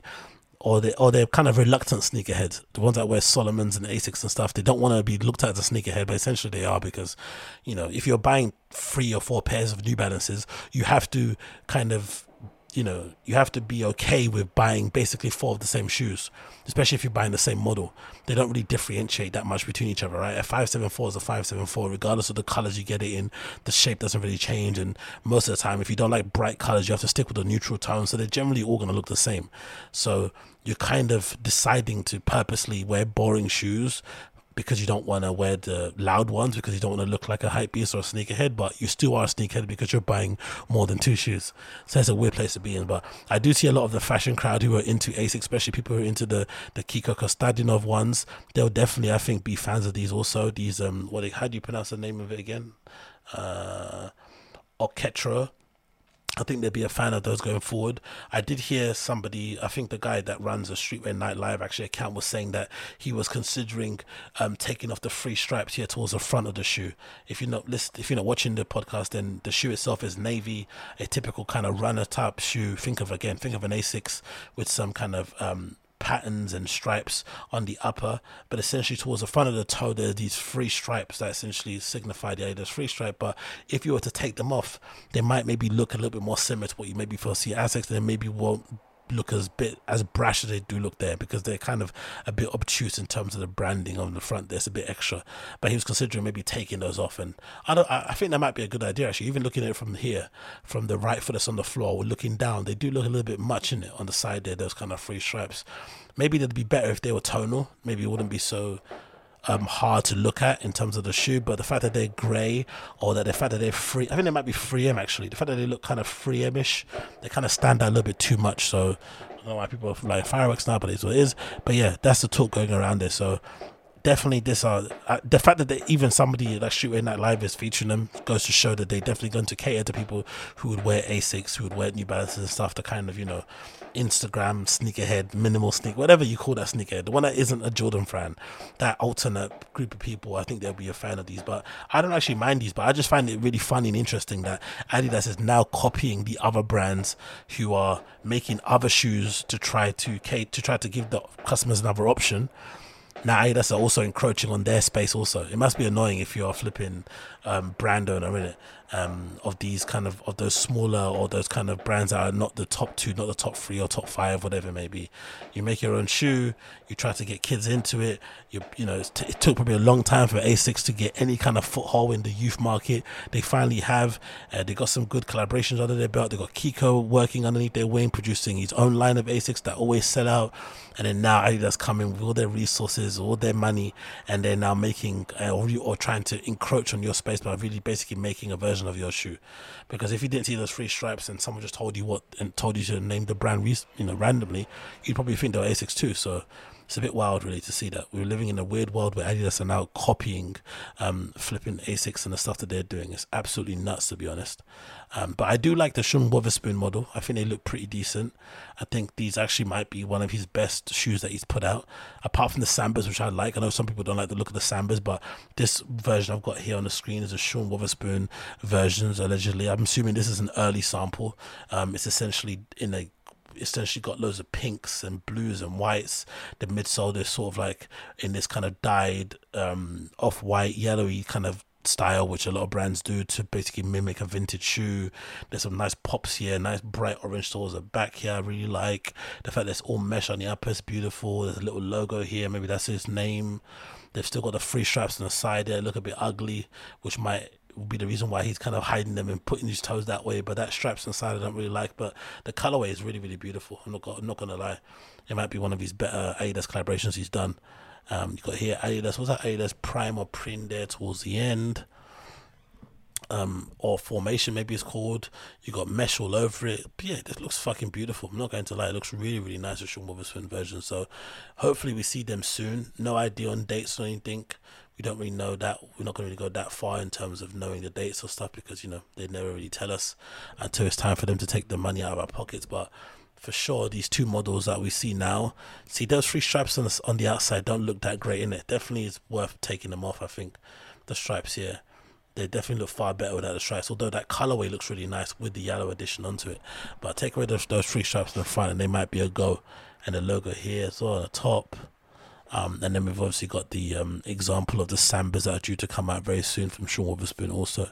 But yeah, let's see Wagwan when they come out. Let's see Wagwan when they eventually come out. Um, next on list here. Let's talk about this. So this is um a new article courtesy of Vice that's been causing a little bit of bother online, especially in the dance music scene that I'm kind of involved in and a fan of. And this is regarding Beatport and their conduct um, with their staff members and whatnot. And this is uh, courtesy of Vice. The title is Former Beatport Employees Alleged Toxic Workplace Where Fear Ruled. Uh, the powerhouse dance music retailer preached um, inclusivity and diversity, but ex staffers say bullying, sexism, and casual racism was per- was pervasive. This is an article written by Annabella Ross, who you most guys would know for writing some really cool and scathing articles concerning some people within dance music and just exposing the kind of rotten underbelly that seems to perpetuate um, this scene and seems to kind of make it a little bit unfun to kind of be um, associated with. But essentially, it's quite hilarious anyway, because, you know, all this stuff that people were doing in terms of, you know, pretending that they were, you know, for inclusivity and diversity, I don't think anyone with actual, actual brains would actually believe any of this stuff, especially if it's a big business that's got massive turnover and is you know generating loads of money and high revenue whatever it may be i thought these were always buzzwords. Whenever a brand you know pops up a logo or a flipping um, vinyl letter sticker outside of their shop window with the lgbt plus colorways and stuff i never think that they're you know i never think that they've completely ridded their company of bigotry of you know um, homophobia or whatever it may be. I just think it's them trying their best to uh, acclimate to this new society that we live in, where people in general don't really stand for no lack of public inclusivity. Whether it happens behind the scenes and stuff, they don't stand for it publicly. They kind of react to it very negatively. So, in order to protect themselves and inoculate themselves from any kind of backlash, they put a flag up, they paint something, they give you a pin, whatever it may be, just so you leave them alone. They're essentially signs or badges to please look, I'm, I'm obeying you guys, I'm agreeing what you guys say, leave us alone, don't hassle me, let me run my business. But they don't essentially um, represent the thoughts, feelings, ideas, point of views, way of life, um, acceptance of people that run the company at all. Zero. I get no insight about what the company's culture or what they stand for at all because they decide to you know, put a black square on their feed or have a rainbow flag somewhere on their window. It just doesn't make any sense. I never thought that was the case. But if people did think that was the case and they were living in La La Land, then I'm sorry that your reality has been shattered. But anyway, this is courtesy of Vice. So it says as follows. It says it was June 24th, 2020. Ava, a label manager at the online music electronic uh, store Beatport, was dreading an up and coming Zoom meeting on the company's social activism. I don't know people who work in companies where you have to talk about politics and stuff and get involved in this kind of stuff. But I personally don't think it's the right way to go about things personally, because I don't think it's the right way to go about it. You're always going to offend somebody. Somebody's always going to think that you're not doing enough. And in general, I just don't think it's the place for businesses or corporations to try to get themselves involved in social issues to that extent. If you want to, you know, lend some money, you want to start up an initiative, whatever it may be, so be it. But conversating and talking about the world's problem at a workplace, it just serves no purpose whatsoever. Because for the most part, there's very, very little businesses like Beatport can do for the wider problems that, you know, um, pollute our world at the moment. What can they do about systemic racism, really? What can they do about um, police brutality, really? What can they do? Like, not much. They can bring attention to things that we see in the news and whatnot, but are you really going to Beatport to find out about another cop that killed another black kid? Probably not. You're going there to try your best to kind of unplug from the daily horrors of life. You don't want to go there and be reminded again about some horrible thing that you saw online because who can stand that? Who can stand to be completely be bombarded with horror after horror after horror. I can't. I know I can't. I know it's horrible to see. We all saw the images of George Floyd. We know how terrible that was. We don't want to again perpetuate that at work again. Who wants to go through that? I don't know what workplaces you work at, but usually when something terrible happens in the news, you don't spend the entire day talking about it at work. You might talk about it in the morning, but then by the afternoon, you kind of want to forget about it and just talk about your weekends, talk about where you're going to go on a holiday, talk about how your boyfriend's hassling you, whatever it may be. Anything but what's going on in politics. But some people, I guess, just have that thing about them where everything they do is political. Everything they do has to be political. And I think that is really the worst way to go about things. I think, if anything, especially for people who are already bigoted, this actually turns them against you. This actually makes them less sympathetic or less sympathetic to your point of view and to what you want to do and the changes you want to make. They don't understand it because they can't, you know, they can't even get where you're coming from anyway. And now you're annoying them. It just doesn't make any sense. So imagine setting up a Zoom meeting with your superiors about social activism. It just seems insane to me. But anyway, continue. Ava's name has been changed to protect her privacy. Okay, cool. Completely air out a company, maybe you know, effectively, maybe in some way affect their flipping stock price, maybe put people's jobs at risk because you're, you know, tarnishing them with the brush and making them look like they might be bigots and racist and whatnot, but then hide my name. it's like, come on. Anyway, let's continue. Like many companies suddenly grappling with George Floyd's protest, Beatport was exploring what it could do to improve its approach to issues in race and diversity. Um, Ava, one of the few black employees at Beatport's Berlin office, yo, how many people how many black people even live in Berlin in the first place? Why even mention it? How many black people live in Berlin? How many black people that live in Berlin are actually into dance music? How many of those people who are into dance music want to work in dance music industry? Like the fact that they're mentioning it as if they're meant to have like a hundred black people working in there is nuts. There's not even a hundred flipping. Are there even a hundred top DJs that are black in the industry in the scene anyway? Can you think of them? A hundred hundred of off the off rip like that play all the time not the old ones like ones are like let's say ones who are like 18 to 35 are there a hundred anyway out there and I'm, no light skinned people or mixed race involved no one pretty also. Black like me like do they are they even a hundred? I don't think so.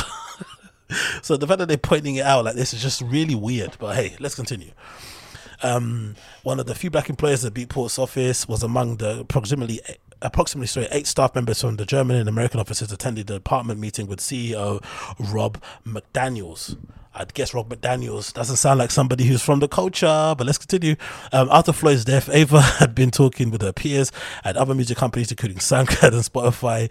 Ava, Ava's going in there and infecting every company with this rhetoric. I mean, Jesus Christ. I felt that people's response was lagging behind those of the rest of the industry. Like, what, what do you want to say? Um, on honestly, I'd rather they said nothing than that black square. That black square was so insulting, incredibly insulting. And most of those companies that were putting the black square up, what have they done since then? Absolutely jack shit. That's what they've done. Jack shit. It continues on May 3rd, 2020. She emailed McDaniels. It's I thought it was McDonald's. She emailed McDaniels, who joined Beatport CEO um, in 2017, to ask him how the company intended to address the Black Lives Matter protest. In a phone conversation later that day, Ava said McDaniels told her that Beatport wouldn't post about BLM on social media because they felt that it would alienate their core customer base. Who's your core customer base, mate? Fucking. Aryan race. Why does he think it's going to alienate their core customer base? Like that's a mad response. Okay, now maybe I'm on Ava's side here. In response to Ava's claim, McDaniels told Vice that he never said he was worried about putting up customers with Probian in post, but that he sought not he sought out input from others as to whether or not customers and community saw it as a role. You see, that's what usually happens in most companies. Usually, the most senior. That's why you should. That's why you should always respect your bosses and senior people in your company um, on a case by case basis. Don't respect people just off based off their title and their seniority alone, because most of them are pussies. This guy's a CEO of a company, right? I, I know he's not there from the start, but he's a CEO, and he's essentially passing the blame to others in the company, not taking responsibility for his words or what he might have said, or maybe trying to clarify what he said. He's saying other people told me not to do it. That's why I didn't do it. The CEO is doing this.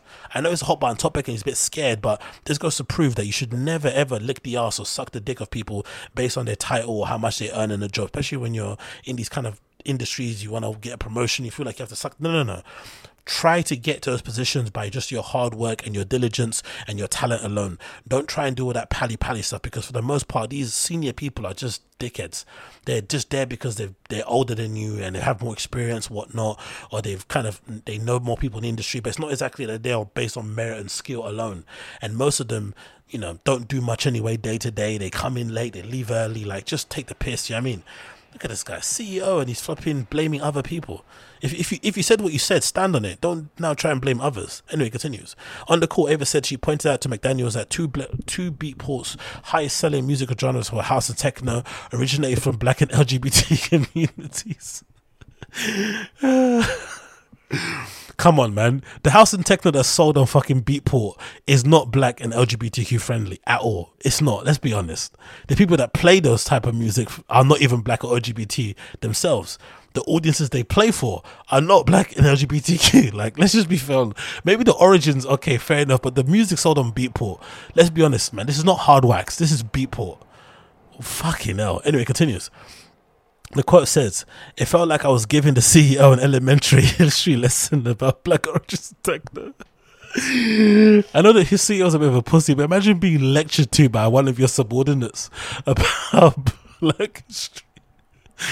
Honestly, man, this stuff is hilarious to me. Anyway, let's continue. Said Ava, noting that Daniels McDaniels did not seem to know of the Belleville of the Belleville Free, sorry, the innovator, the inventors of Tech Techno. I don't think most people. Actually, let me let me ask my own audience here. Do any of you people know who the Belleville Free are?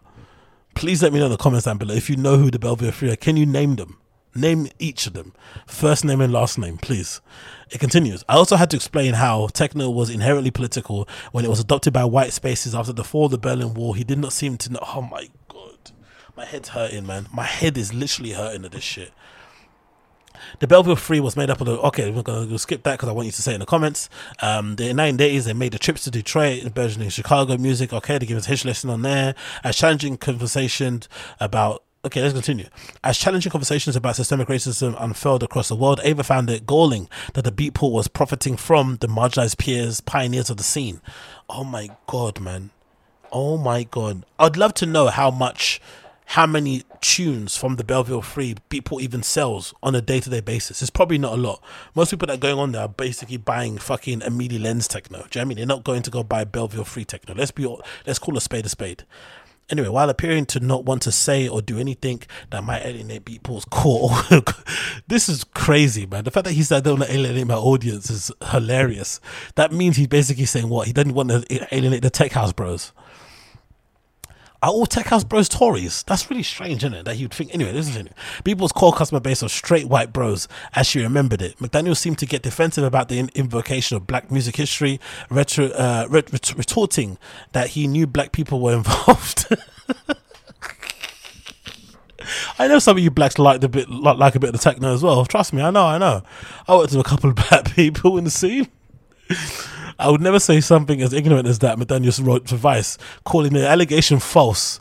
When McDaniels was asked by Vice if he was familiar with the Belleville Free, he said that he wasn't, but that he knew the origins of house and techno in Chicago and Detroit, and that he was, and that there are sounds of the streets of black neighborhoods. Let me read that again. The origins of house and techno in Chicago and Detroit, and that these are the sounds of the streets in black neighborhoods. Yo, this guy. Honestly, it's honestly on you if you go to apply for a job at these places and you allow yourself to be subjected to this nonsense around these people. These are the kind of people who, if you came in with your hair braided, will start touching it, asking you questions. Is it yours? How long did it take? That looks really good. I should maybe get it. What does it smell like? Like all that nonsense, right? These are the type of people that will be doing that stuff to. These type of people where if someone got stabbed, they'll be asking you about what your feelings are about it, even if you don't know who the person was. They'll be talking about like, I don't know, nonsense kind of like Chad bro humor about spices and seasoning and all that nonsense and shit. Like just really n- annoying, lame conversations. So the fact that you allow yourself to work, I know people have to work and earn a salary, but this already, you know, I don't think people like this. They don't turn into these guys. You for sure have heard some of their, you know, quips and sayings beforehand, before the whole George Floyd thing happened in the first place, or the George Floyd tragedy happened. I don't think these guys turn into these donuts overnight. I don't think so. These guys are like this from from day dot. But oh my god, man, these guys are awesome. Anyway, he later sent a follow up email writing, I Googled. Honestly, the fact that somebody that runs, don't you find it hilarious? The fact that somebody runs the biggest online dance music um, platform in terms of selling music in the world has no idea who the Belleville Free are is legitimately insane. And the fact that he would admit to Vice that he had to Google it is wild. Immediately, it felt like a dummy because, of course, I know. Okay, cool. I just forgot their names. I forgot the name of the group. Yeah, okay, sure, mate. anyway, in May 30, 2020, email to Ava, McDaniels thanked her for an earlier chat and reading she had provided. So this Ava girl sent her CEO article links and readings for him to kind of get read up on on why it's important to maybe respect black voices in dance music. You should at that point you should just quit. You really should just quit. Like, why are you sending this guy articles so that he could be less racist? I don't know. Let's continue or ignorant or whatever. Suggested um and suggested setting up interviews with influential DJs to talk about their experiences with racial injustice and promote on Beatport's social channels. Oh my days. He ended the email with a post with a postscript that says, "P.S. A CEO friend just sent this sent me this, including a link to a YouTube video called Life of Privilege explained in hundred in a hundred dollar race. In the viral video, Adam Donyes, a white Christian educator, asks a group of young people to step forward each time they can answer yes to a question about their background. Take two steps forward if you grew up with a father figure in your home. Eventually, the demonstrations of privilege, black students were visibly segregated at the back and white students at the front. The video McDaniels wrote is a good summary of the underlying systemic issues and protest and violence who don't solve. These, oh my God. The fact that a grown adult that runs a company or that is a CEO of a company of Beatport has no idea what systemic racism is. Again, you don't need to agree with it, but the fact that you don't know what it is or how it can affect different marginalized groups is insane. The fact that you need a YouTube video to tell you this, and he's probably what? I'm going to say McDaniels is at tops 50 years old. Tops. Tops 50 years old. So running an online platform like Beatport is predominantly online. It's social media heavy. You have to be somewhat plugged into kind of youth culture and what's going on online and society and shit.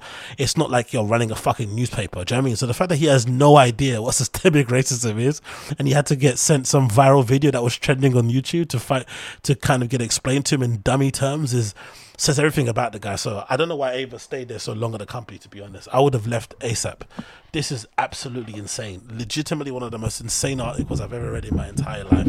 But it also goes to show why, in general, all this talk about inclusivity in the scene and stuff is what is a waste of time because most of these guys don't care, most of these guys don't know, and most of these guys just I don't know live in their own bubble. So it's less really a conversation about respecting the history of black contributions to this culture and whatnot, and we founded it. It's less about that and that, and it's more so about hey, let's just try to get involved. Let's also try to get a piece, because you know, for myself, I think there's a viral tweet going around where somebody was like saying, "Oh, why is it that you know all the all the light skinned girls basically get to be DJs? We don't see many dark skinned girls in it." And it could be applied to men also, right? In general, right? You, you see a lot of the good-looking mixed race light-skinned dudes who basically look like male models being able to, pro- you know, DJ and professionally in a very short space of time, while people who look myself are not really that you know um, common when you look at some of the big lineups in some of the big places around the world. Now, again, like I said before, it's mostly a selection thing, right? I'm sure there's probably not that many DJs out there who are black who play that type of music in those kind of places in the first place. I'm assuming it's a small pool, but still, the fact that those places, you know, promote themselves to be bastions of inclusivity and diversity and representation, it is a bit weird when some of the spaces only have a very whitewashed lineup, especially also when you think about the audiences that go to their parties. You think about the people that attend the raves and shit, and it's all just meh. Do you know I mean? So I think of the possession party that went to an E1 a while back, and you know the crowd was very diverse, right? Very um a, melange of people from all over the world, from different sexual orientations, you know, the way they kind of, um, uh, I'm sure pronouns, whatever it may be, right? All over the world, all over the place. But the lineup was very whitewashed. It would, it didn't really represent the crowd at all, and that happens a lot in a lot of dance music festivals. Even think of something like um, Tomorrowland the amount of girls that go to Tomorrowland is quite plentiful. There's a lot of Instagram accounts dedicated to just celebrating all the sexy girls that go to Tomorrowland. But how many girls have you ever seen play at Tomorrowland apart from the usual? The usual lot, the Charlotte the Wits and Amy the Lenz, Amy Lenz, Amelie Lens and stuff. There's not many. So even places like that where they cater to like a predominantly European audience, they also don't even, you know, in, include gen- other genders apart from men. I mean? It's always just men playing for a cascade of girls who are scantily clad and whatnot. But you would imagine a place like that, if they if they actually propped up some girls who are part of the local scene who are up and coming, it would actually make the festival far better. Any other experience, um, for sure. But hey, is what it is. What do I know? What do I know? It continues. It says by the time the June 24th meeting commenced, Ava was on edge. Her fears were real. Okay, all this happened before the meeting. All this happened before that incredible Zoom meeting. Oh my God. Her fears were re- realized when a conversation on systemic racism veered towards slave trade and colonialism. Yo, if I'm going to work and I'm, and I'm in a Slack or I'm in a Zoom call and you start talking about the slave trade and colonialism, I'm closing that window. Send as many emails as you want. Send me as many DMs. Are you online? Are you online? I'm closing that window and I might even go and appear offline. I'm not being lectured to or being subjected to a conversation about the slave trade at my place of work. Generally, most of us don't even want to work, right? We only work because we have to pay the bills. We have to keep a roof over our head. So we do it out of pure necessity, right? Ob- obligation to our family, to our friends, whatever it may be, to ourselves. We don't do it because we love to do it. Some of us have the privilege of being able to work in a company or in a, you know, have a vocation that we actually love, but most of us do it only to pay the bills. So if you think I'm going to be somewhere where I only have to pay, only there because I got to pay the bills and I want to sit there and talk about you know the slave trade and shit you are having a laugh mate you're having a laugh you want you want me to sit there and talk about uh, the latest flipping to Ta-Nehisi Coates article fuck off um, he said that African tribesmen had been killing. oh my god! He said the African tribesmen had been killing each other since the dawn of day. She recalled. So basically, what what is honestly, yo, this is like this is definitely Blue Lives Matter. This is definitely giving Blue Lives Matter. This is definitely giving um, you know, black people should stop having, you know, black women should stop having babies and shit. Um, you know, black people kill more black people than white people do. This is like those Republican right wing talking points. Um, she recorded said it was a it was a more stunning to Ava that the CEO's comments came in the midst of a meeting, um, ostensibly meant to in part to address Beatport's response to ex- extrajudicial violence um, against black people. Okay, this is what I don't like. Often arising from demeaning stereotypes and them really violent. You can't ask your company to talk about you know violence against black people in polit- in politics now at the moment in society and then get mystified when the response is something crazy like this because they're in this again they're nuts but they're they're in the same universe these these comments they're in the same universe they're obviously on different sides of the universe but definitely in the same universe um i'm just surprised that he'd say it so brazenly I Ava felt that her face burning. She asked McDaniels to name these African tribes. he just said that he wasn't a history expert, and she recounted. Um, he said, "Have you watched?" He probably said, "Have you watched Twelve Years a Slave?" She didn't say much for that in the rest of the meeting. I'm surprised he didn't say like more African tribes sold African tribes sold out their own people more than white people hurt black people. I don't know. Oh my god. McDaniels told Vice that this recollection was completely false. Okay. So she made up everything. He said he did not single out African tribesmen and that he thought the conversation was about protests in Colombia.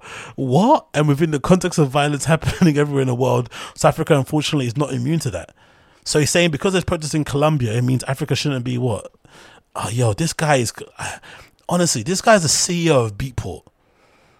Anything's possible. That's what I'm saying. That, that's why sometimes it's good we have these people in society, the likes of him, it sounds like, the likes of Boris Johnson, the Donald Trump. Say what you want about them as political people, but whatnot. But just in terms of them you know, and their kind of intellect and whatnot. It's nice to see because they occupy the highest positions in the world or in society, yet they're absolute oafs. So it should give you hope in wherever you're, where, wherever field of work you're in, that you can achieve great things. Because if they can do it, if you can become CEO of Beatport, what's stopping you from becoming an area manager of whatever store you're working in, or general manager here, or head of this, or whatever it may be? You can always progress upwards because there are generally so many dummies occupying crazy roles. It doesn't even make any sense because I, I would beggar, beggar, I, I really would debate and I'd really not believe that this guy being this dumb is somehow super smart in his role. I'm assuming his um, ignorance and his dumbness definitely seeps into his day to day work for sure. There's no way you can turn it on and off. You can't be talking about African tribesmen and shit.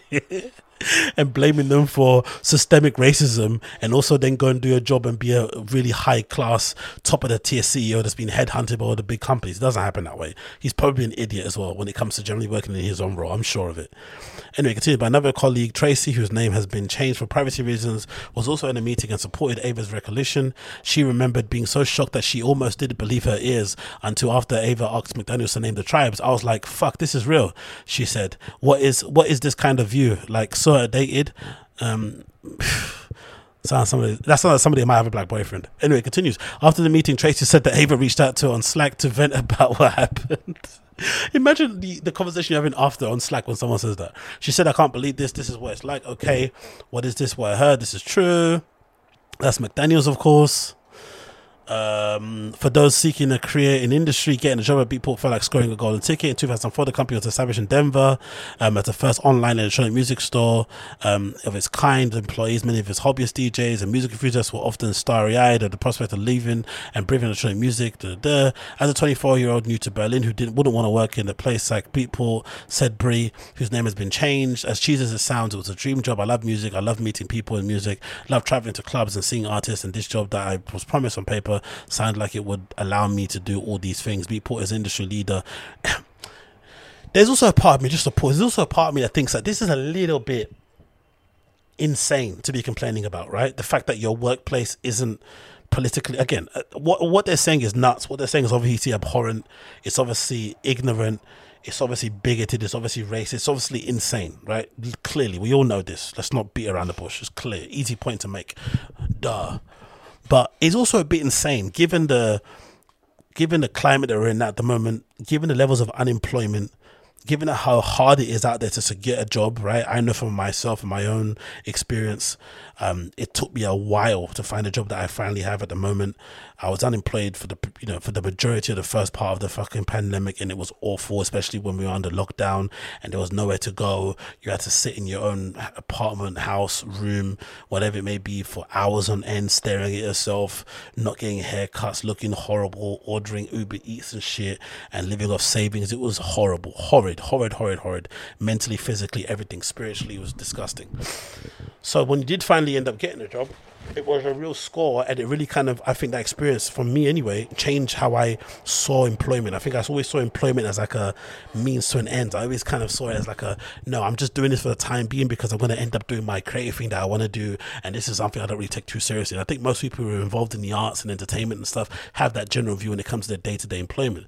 But then when i wasn't employed for a while i then suddenly switched and flipped and was like no no no this is my bread and butter this is the thing that's legitimately given me the ability to do the things that i want to do in terms of entertainment, in terms of booking shows, making things, whatever it may be. So I'm going to treat this and te- I'm not. I'm, I'm going to treat this with care. I'm not going to take this for granted. I'm going to make sure I do my very best to be the best employee or colleague I can be, so I can keep this job for as long as possible, so that I have the ability to continue doing my other stuff outside of work and then whenever that pops off it pops off but it's not like you're treating it like whatever and then you're in the hope that that thing goes off whenever because it takes a while for your kind of like side gig to pick up and get where it needs to get to and i think most people have had that sort of shift so for somebody who's extra privileged who has not only got a job but also got a job at one of the premier you know companies within the dance music scene, a small niche, right? But one of the biggest platforms out there um, that's monopolized the entire industry for the most part, right? I'm not surprised record stores even exist with the amount of inventory and tunes and whatnot that flipping Beatport, you know, has on their platform and the amount of money it's obviously been invested in it. It's, it's a very easy site to use and all that sort of stuff. All that stuff costs money. So to be in this time, to be in this, um, to be in that position and to sit there and, and complain about your boss essentially being a bit of a donut, uh, being a bit of a dinosaur and being a little bit of a dick and an oath is a little bit wild because uh, we haven't heard anyone saying anything about them stopping them getting promotions. We haven't heard anyone saying about, you know, working conditions being awful. All we've heard is that when they tried to bring up race and politics post George Floyd, management responded negatively, responded badly, didn't really represent their views, blah blah blah blah. But we haven't heard anything that really affected their work. I know people say, "Oh, that just affect their work." No, no. In terms of stopping their progression, in terms of not giving them space to grow, to learn, to ask questions, and you know, to feel empowered, blah blah blah blah. All those buzzwords, we haven't heard that. All we've heard is that that management didn't really feel too tough, didn't feel too, you know, great about BLM. And now in the 2020 world, there's many black people out there that also don't feel too great about BLM either, right? Um, you only have to look at the recent expose behind the founders and how they misused the funds allegedly and stuff. It's not really the most, um, um, it's not, it doesn't really have the cleanest image nowadays either itself. So it's all a bit murky, but part of me does feel like it's a little bit, not to even say disrespectful, it just feels a little bit weird to be complaining about stuff like this now, given what's happening in the world. It just feels like a weird time to bring this up. This is something that should have been brought up within the the time post George Floyd, around that same year, right? But now it just feels a little bit like what is the intention what is the point of this in the first place what do they want to do overhaul the entirety of the management behind beatport and have people that represent them more running it and stuff day to day, will they be able to sustain that company? Will they be able to keep that that train rolling? I don't know. Like, how much does it generate here? It says total revenue was 41 million in 2020. That's a serious business. So maybe these guys are dickheads when it comes to knowledge on societal issues, but when it comes to business, they know what they might be doing. Who knows? To replace them with people that you might think are more inclusive and representative, will that necessarily make the company profitable? Will it maybe affect people's jobs going forward in the future? I don't know. It just feels a little bit weird. I just got to be honest. Because they were saying it's a dream job, but they don't represent their views um, in terms of political and societal. It's just like, I don't think you're ever going to get that everywhere in life. And I think you have to decide, especially when you're an adult, um, where you separate. Because the same thing with having family members. You have, we all have family members who have some really crazy views, who have who are definitely not left leaning. Um, but you learn to live with them. You learn to put up with them. For the most part, if you're a grown up, if you're not a grown up, you, you throw a hissy fit and you're like, I'm not talking to you again. I know many people in the States did that, right? When Trump was in office, when they found out their family members voted for him and whatnot, some of them haven't spoken to each other in years. And I think that's ridiculous. I mean, to be not talking to your flipping family members because they voted for a guy, it's like nonsense. But for the most part, you learn to live with it. So I don't know. I just don't like this complaining. I don't like it at all. It's it's about jobs, especially when people are suffering out there. Like, it's just, I don't know. Anyway, continue to scroll by that one. Uh, recently, but yeah, but, but the, promoted image. Yes, anyway, that was a funny bit, right? But the other funny bit I thought was really hilarious was this. Courtesy of RA. It says the Black Artist Database suspends partnership with Beatport following allegations of racism, bullying, and sexism. I just find it hilarious that a platform like the Black Artist Database, which is called BAD, um, acronym, didn't do any due diligence, no research, no auditing, nothing behind the scenes to find out who they were aligning themselves with in the first place when it came to setting up the black artist database or having it integrated with Beatport. It's absolutely insane. But it's also hilarious that Beatport would essentially would, would really run at the opportunity and snap um, the black artist database's hands off to get linked up with them because they knew behind the scenes what people without running it are really about. So this was a great way to kind of like, you know, inoculate them in terms of PR wise and make them look like they're inclusive and that they are with the culture and they're with everything. They know what's going on, blah, blah, blah, blah. But behind the scenes, they're doing what their Annabel Ross article said. I find that fucking hilarious, like really, really hilarious. Anyways, coach of RA. Said the uh, Black Arts Database has suspended its relationship with Beatport, um, editorial arm Beatportal with immediate effect. Uh, Bad released a statement earlier today, August 24th, via Instagram the decision was made in response to a Vice article yesterday that details allegations of workplace racism, bullying, and sexism at Beatport. Um, The, the launched in October 2021, Bad and Beatport relationship began with the Beatport integration of Bad. On August the 1st, BAD co-founder Nix launched a month-long guest editorialship on Beatportal with this letter. August cover style was Black Rave Culture. The Vice article reminded Belarus accused of several men in leadership positions at Beatport, including CEO Robb McDaniels and Chief Revenue Officer Jonas Tempel and former Berlin Officer General Manager Terry, whatever his name is, of casual racism, bullying, and misogynistic behavior towards staff. Right, cool. The accusers accept some of the allegations and not others. And then you look at what um what Beatport was, what Bad is about, right? Because I, I, I, didn't really know too much about them. I remember seeing their name featured in places, but I didn't know too much about them. So as follows: Their mission statement: Black Artist Database, formerly known as Black Bandcamp, which is absolutely insane when you think about what Bandcamp's about, right? What Bandcamp's about, when I remember it, um, was that it was meant to be a platform where artists receive the most royalty in terms of percentage, right? Because I guess if you go and stream an artist's music on Spotify, they get a really small percentage of the revenue that's generated from those streams, and same with Apple Music and whatnot. But Beatport, Bandcamp, sorry, sold themselves under the premise that we only take like twenty percent and they get eighty or something along those kind of lines, right? Um, so you're essentially putting money directly into the artist's pocket by having this one-stop shop where you can shop many different artists, many different genres, blah blah blah blah and it was always kind of i felt like for me represented the underground the kind of alternative people people who are non-commercial which by proxy i would imagine would be people of all walks of life. It wouldn't just be white people. So to think to set up a platform and call it a black bandcamp is insane because it's as if like the niche of the niche, which is Bandcamp, is still not enough to represent you. You need another thing to represent you. It's like you're you're othering yourself again, but then you also want to be involved. It just it just feels a bit backwards to me. It really does. But again, what do I know? It's a community based platform hosting um, a wealth of international black owned record labels, artists, producers, and bands.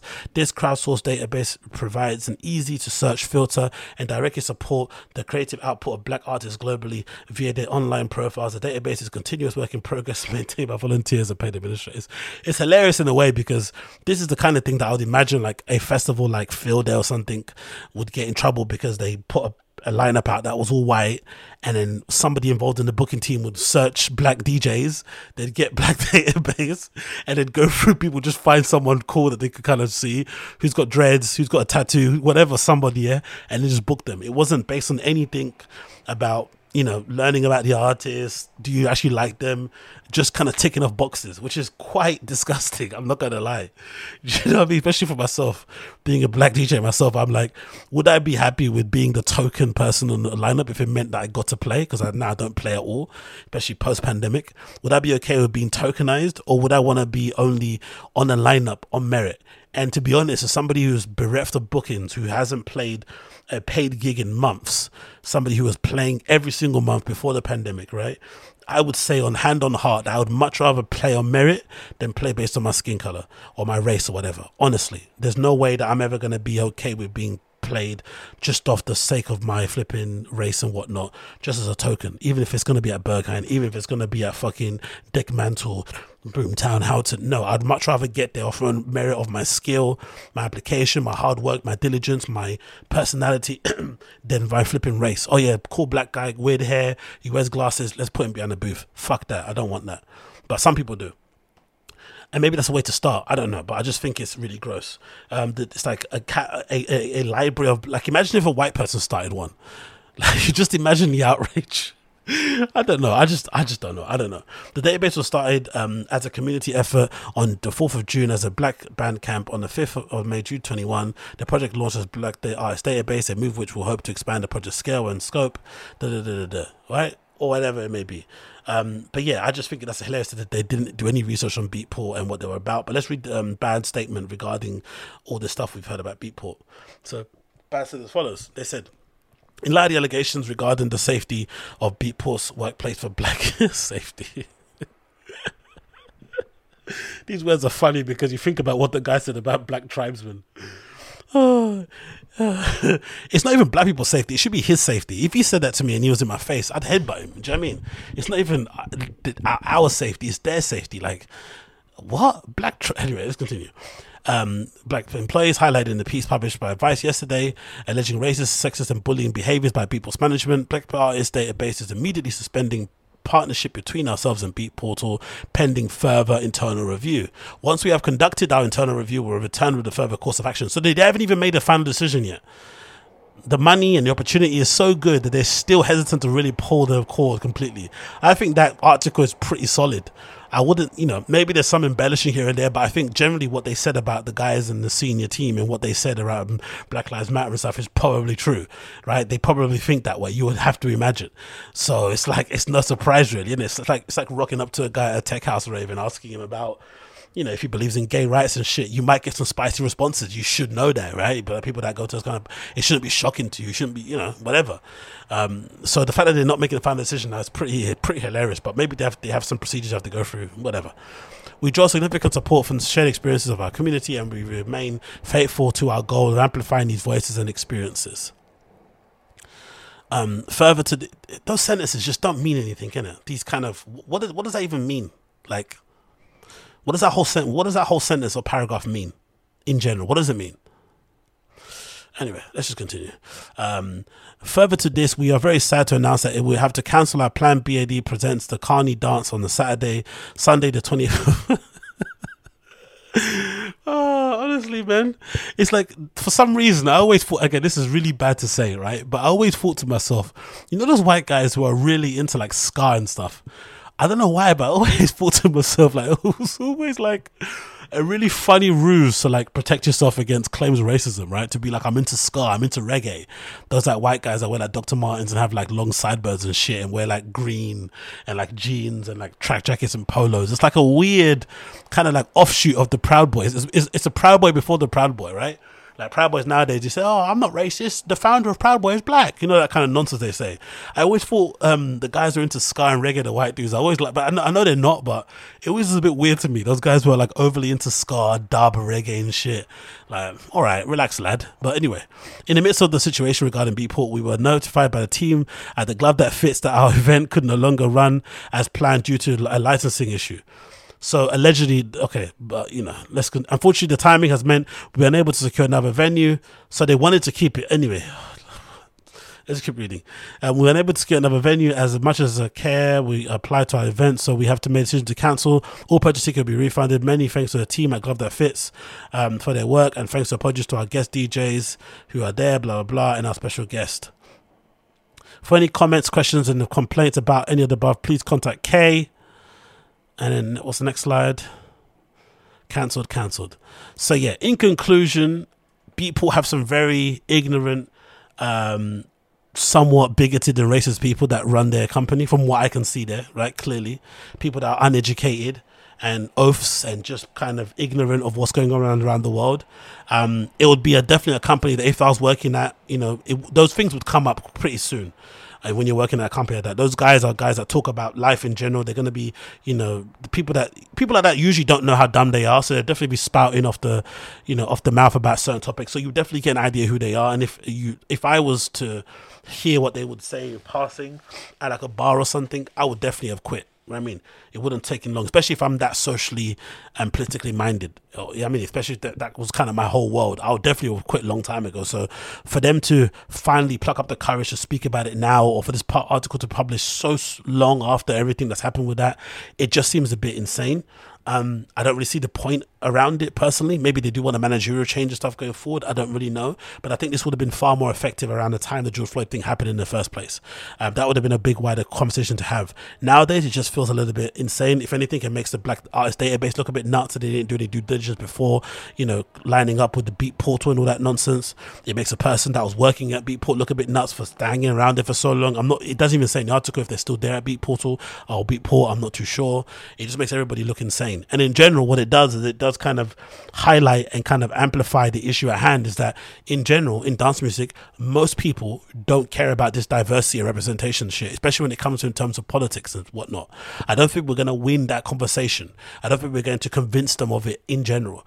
I think the best way to go about it is just to say, we need more representation in dance music in general because the, the, the, the artists and the people who are on the lineup need to be more reflective of the people that go to these events and that listen to their music, watch their streams and whatnot. You can't, like I said at the possession event I went to in E1, that possession event I went to E1 was really diverse. There were so many people from all walks of life that attended it, people from all different types of countries. But for some reason, the lineup was very, um, I would say, whitewashed with the exception of Charlie Sparks. I think maybe in the lineup there was, you know, basically the same same opposition lineup that you always get.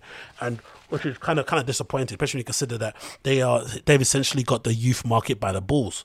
So we just want to see more representation. Same thing goes for Awakening. Same thing goes for all the big festivals out there. Representation means highlighting people from other communities who aren't just a stereotypical white dudes that play these kind of things. Now, I don't think that conversation should be a politically minded conversation because they just don't care. It shouldn't be societal because they just don't care. It should just be more so let's have the artists reflect the people that actually listen to this shit. And maybe, just maybe, we might get them to listen. Maybe we might get them to listen. But I think leading with this whole like politics, Black Lives Matter, racism shit, they just don't get it. They really, really don't. Because to them, they feel like because black people exist and they're walking and breathing in the world, it means racism doesn't exist. You know what I mean? They don't even like this guy didn't know what fucking systemic racism was. He had to be sent a viral video of some challenge of stepping forward and stepping backwards to, to know what privilege is. He didn't even know what privilege was, bro. Like, are you insane? You cannot believe these things, fair enough, but not being aware of what they are and the, pl- and the role they play in society absolutely nuts. And I think now this might have explained or explained this should have exposed how most people are in these positions who work in these places. And I think the general consensus about most people is that they'd much rather have these dance music spaces or platforms be an escape from the drudgery of everyday life. They don't want to be subjected to, you know, lectures and all that stuff about Black Lives Matter, about societal things, because eventually it just makes them feel shit. And no one wants to make no one wants to be made feel shit and then get told to turn around and, you know, change how they act. It's just not gonna work that way. So just force just force the representation more so in terms of let's just get it more representative of the crowd that go to events and let's not make it political. But I thought the article was absolutely insane. The people to people that run it are absolutely nuts. And if anything, it gives me confidence that I can achieve whatever I can achieve if that guy is a CEO of fucking Beatport. McDaniel sounds like an absolute cunt. goes without saying. But yeah, check it out the article if you want yourself. Um, I'll put the link, the article back up here so you can check it. It's from Vice. The title of it is as follows Former Beatport employees allege a toxic workplace where fear ruled. I'll put it in the flipping show notes so you can check it out. Sorry. There it is on Vice. I'll check I'll put it out there so you can check it if you want. I'll put it out there if you can check it. Anyway, that was the Agostinho Zinga Show episode number 596. Thanks so much for tuning in. It's been a pleasure to have your company as per usual. I'm going to end the show there and hopefully you guys have had a good one. I'm sweating buckets now. If it's your first time checking out the show via YouTube, you know what to do. Smash like, hit subscribe, leave a comment down below. And of course, if you're watching it or listening to it via audio platform, podcast, whatever it may be, please share with your family and friends and let them know that I'm out here talking absolute gobbledygook, gobbledygook, gobbledygook. And I'll see you guys very soon. If you listen to the audio show, you hear a tune of the day. If you're watching the video, it will just go to black. Peace.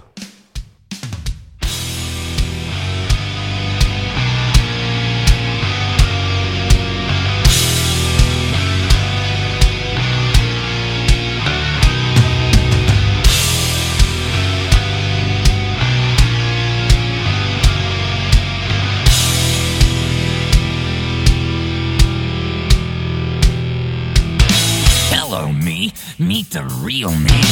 And my misfits way of life. A dark black past is my most valued possession. Hindsight is always 2020. But looking back, it's still a bit fuzzy. Speak of mutually assured destruction. Nice story. Time to read digest. Feeling paranoid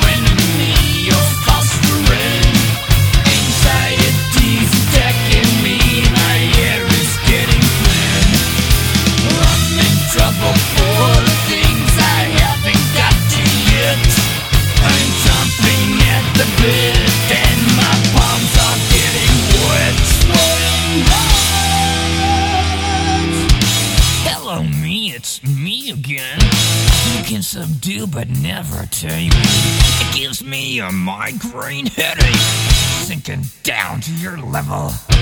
Yeah, just keep on thinking it's my fault and stay an inch or two out of kicking distance. Mankind has got to know his limitations. Feeling claustrophobic like the walls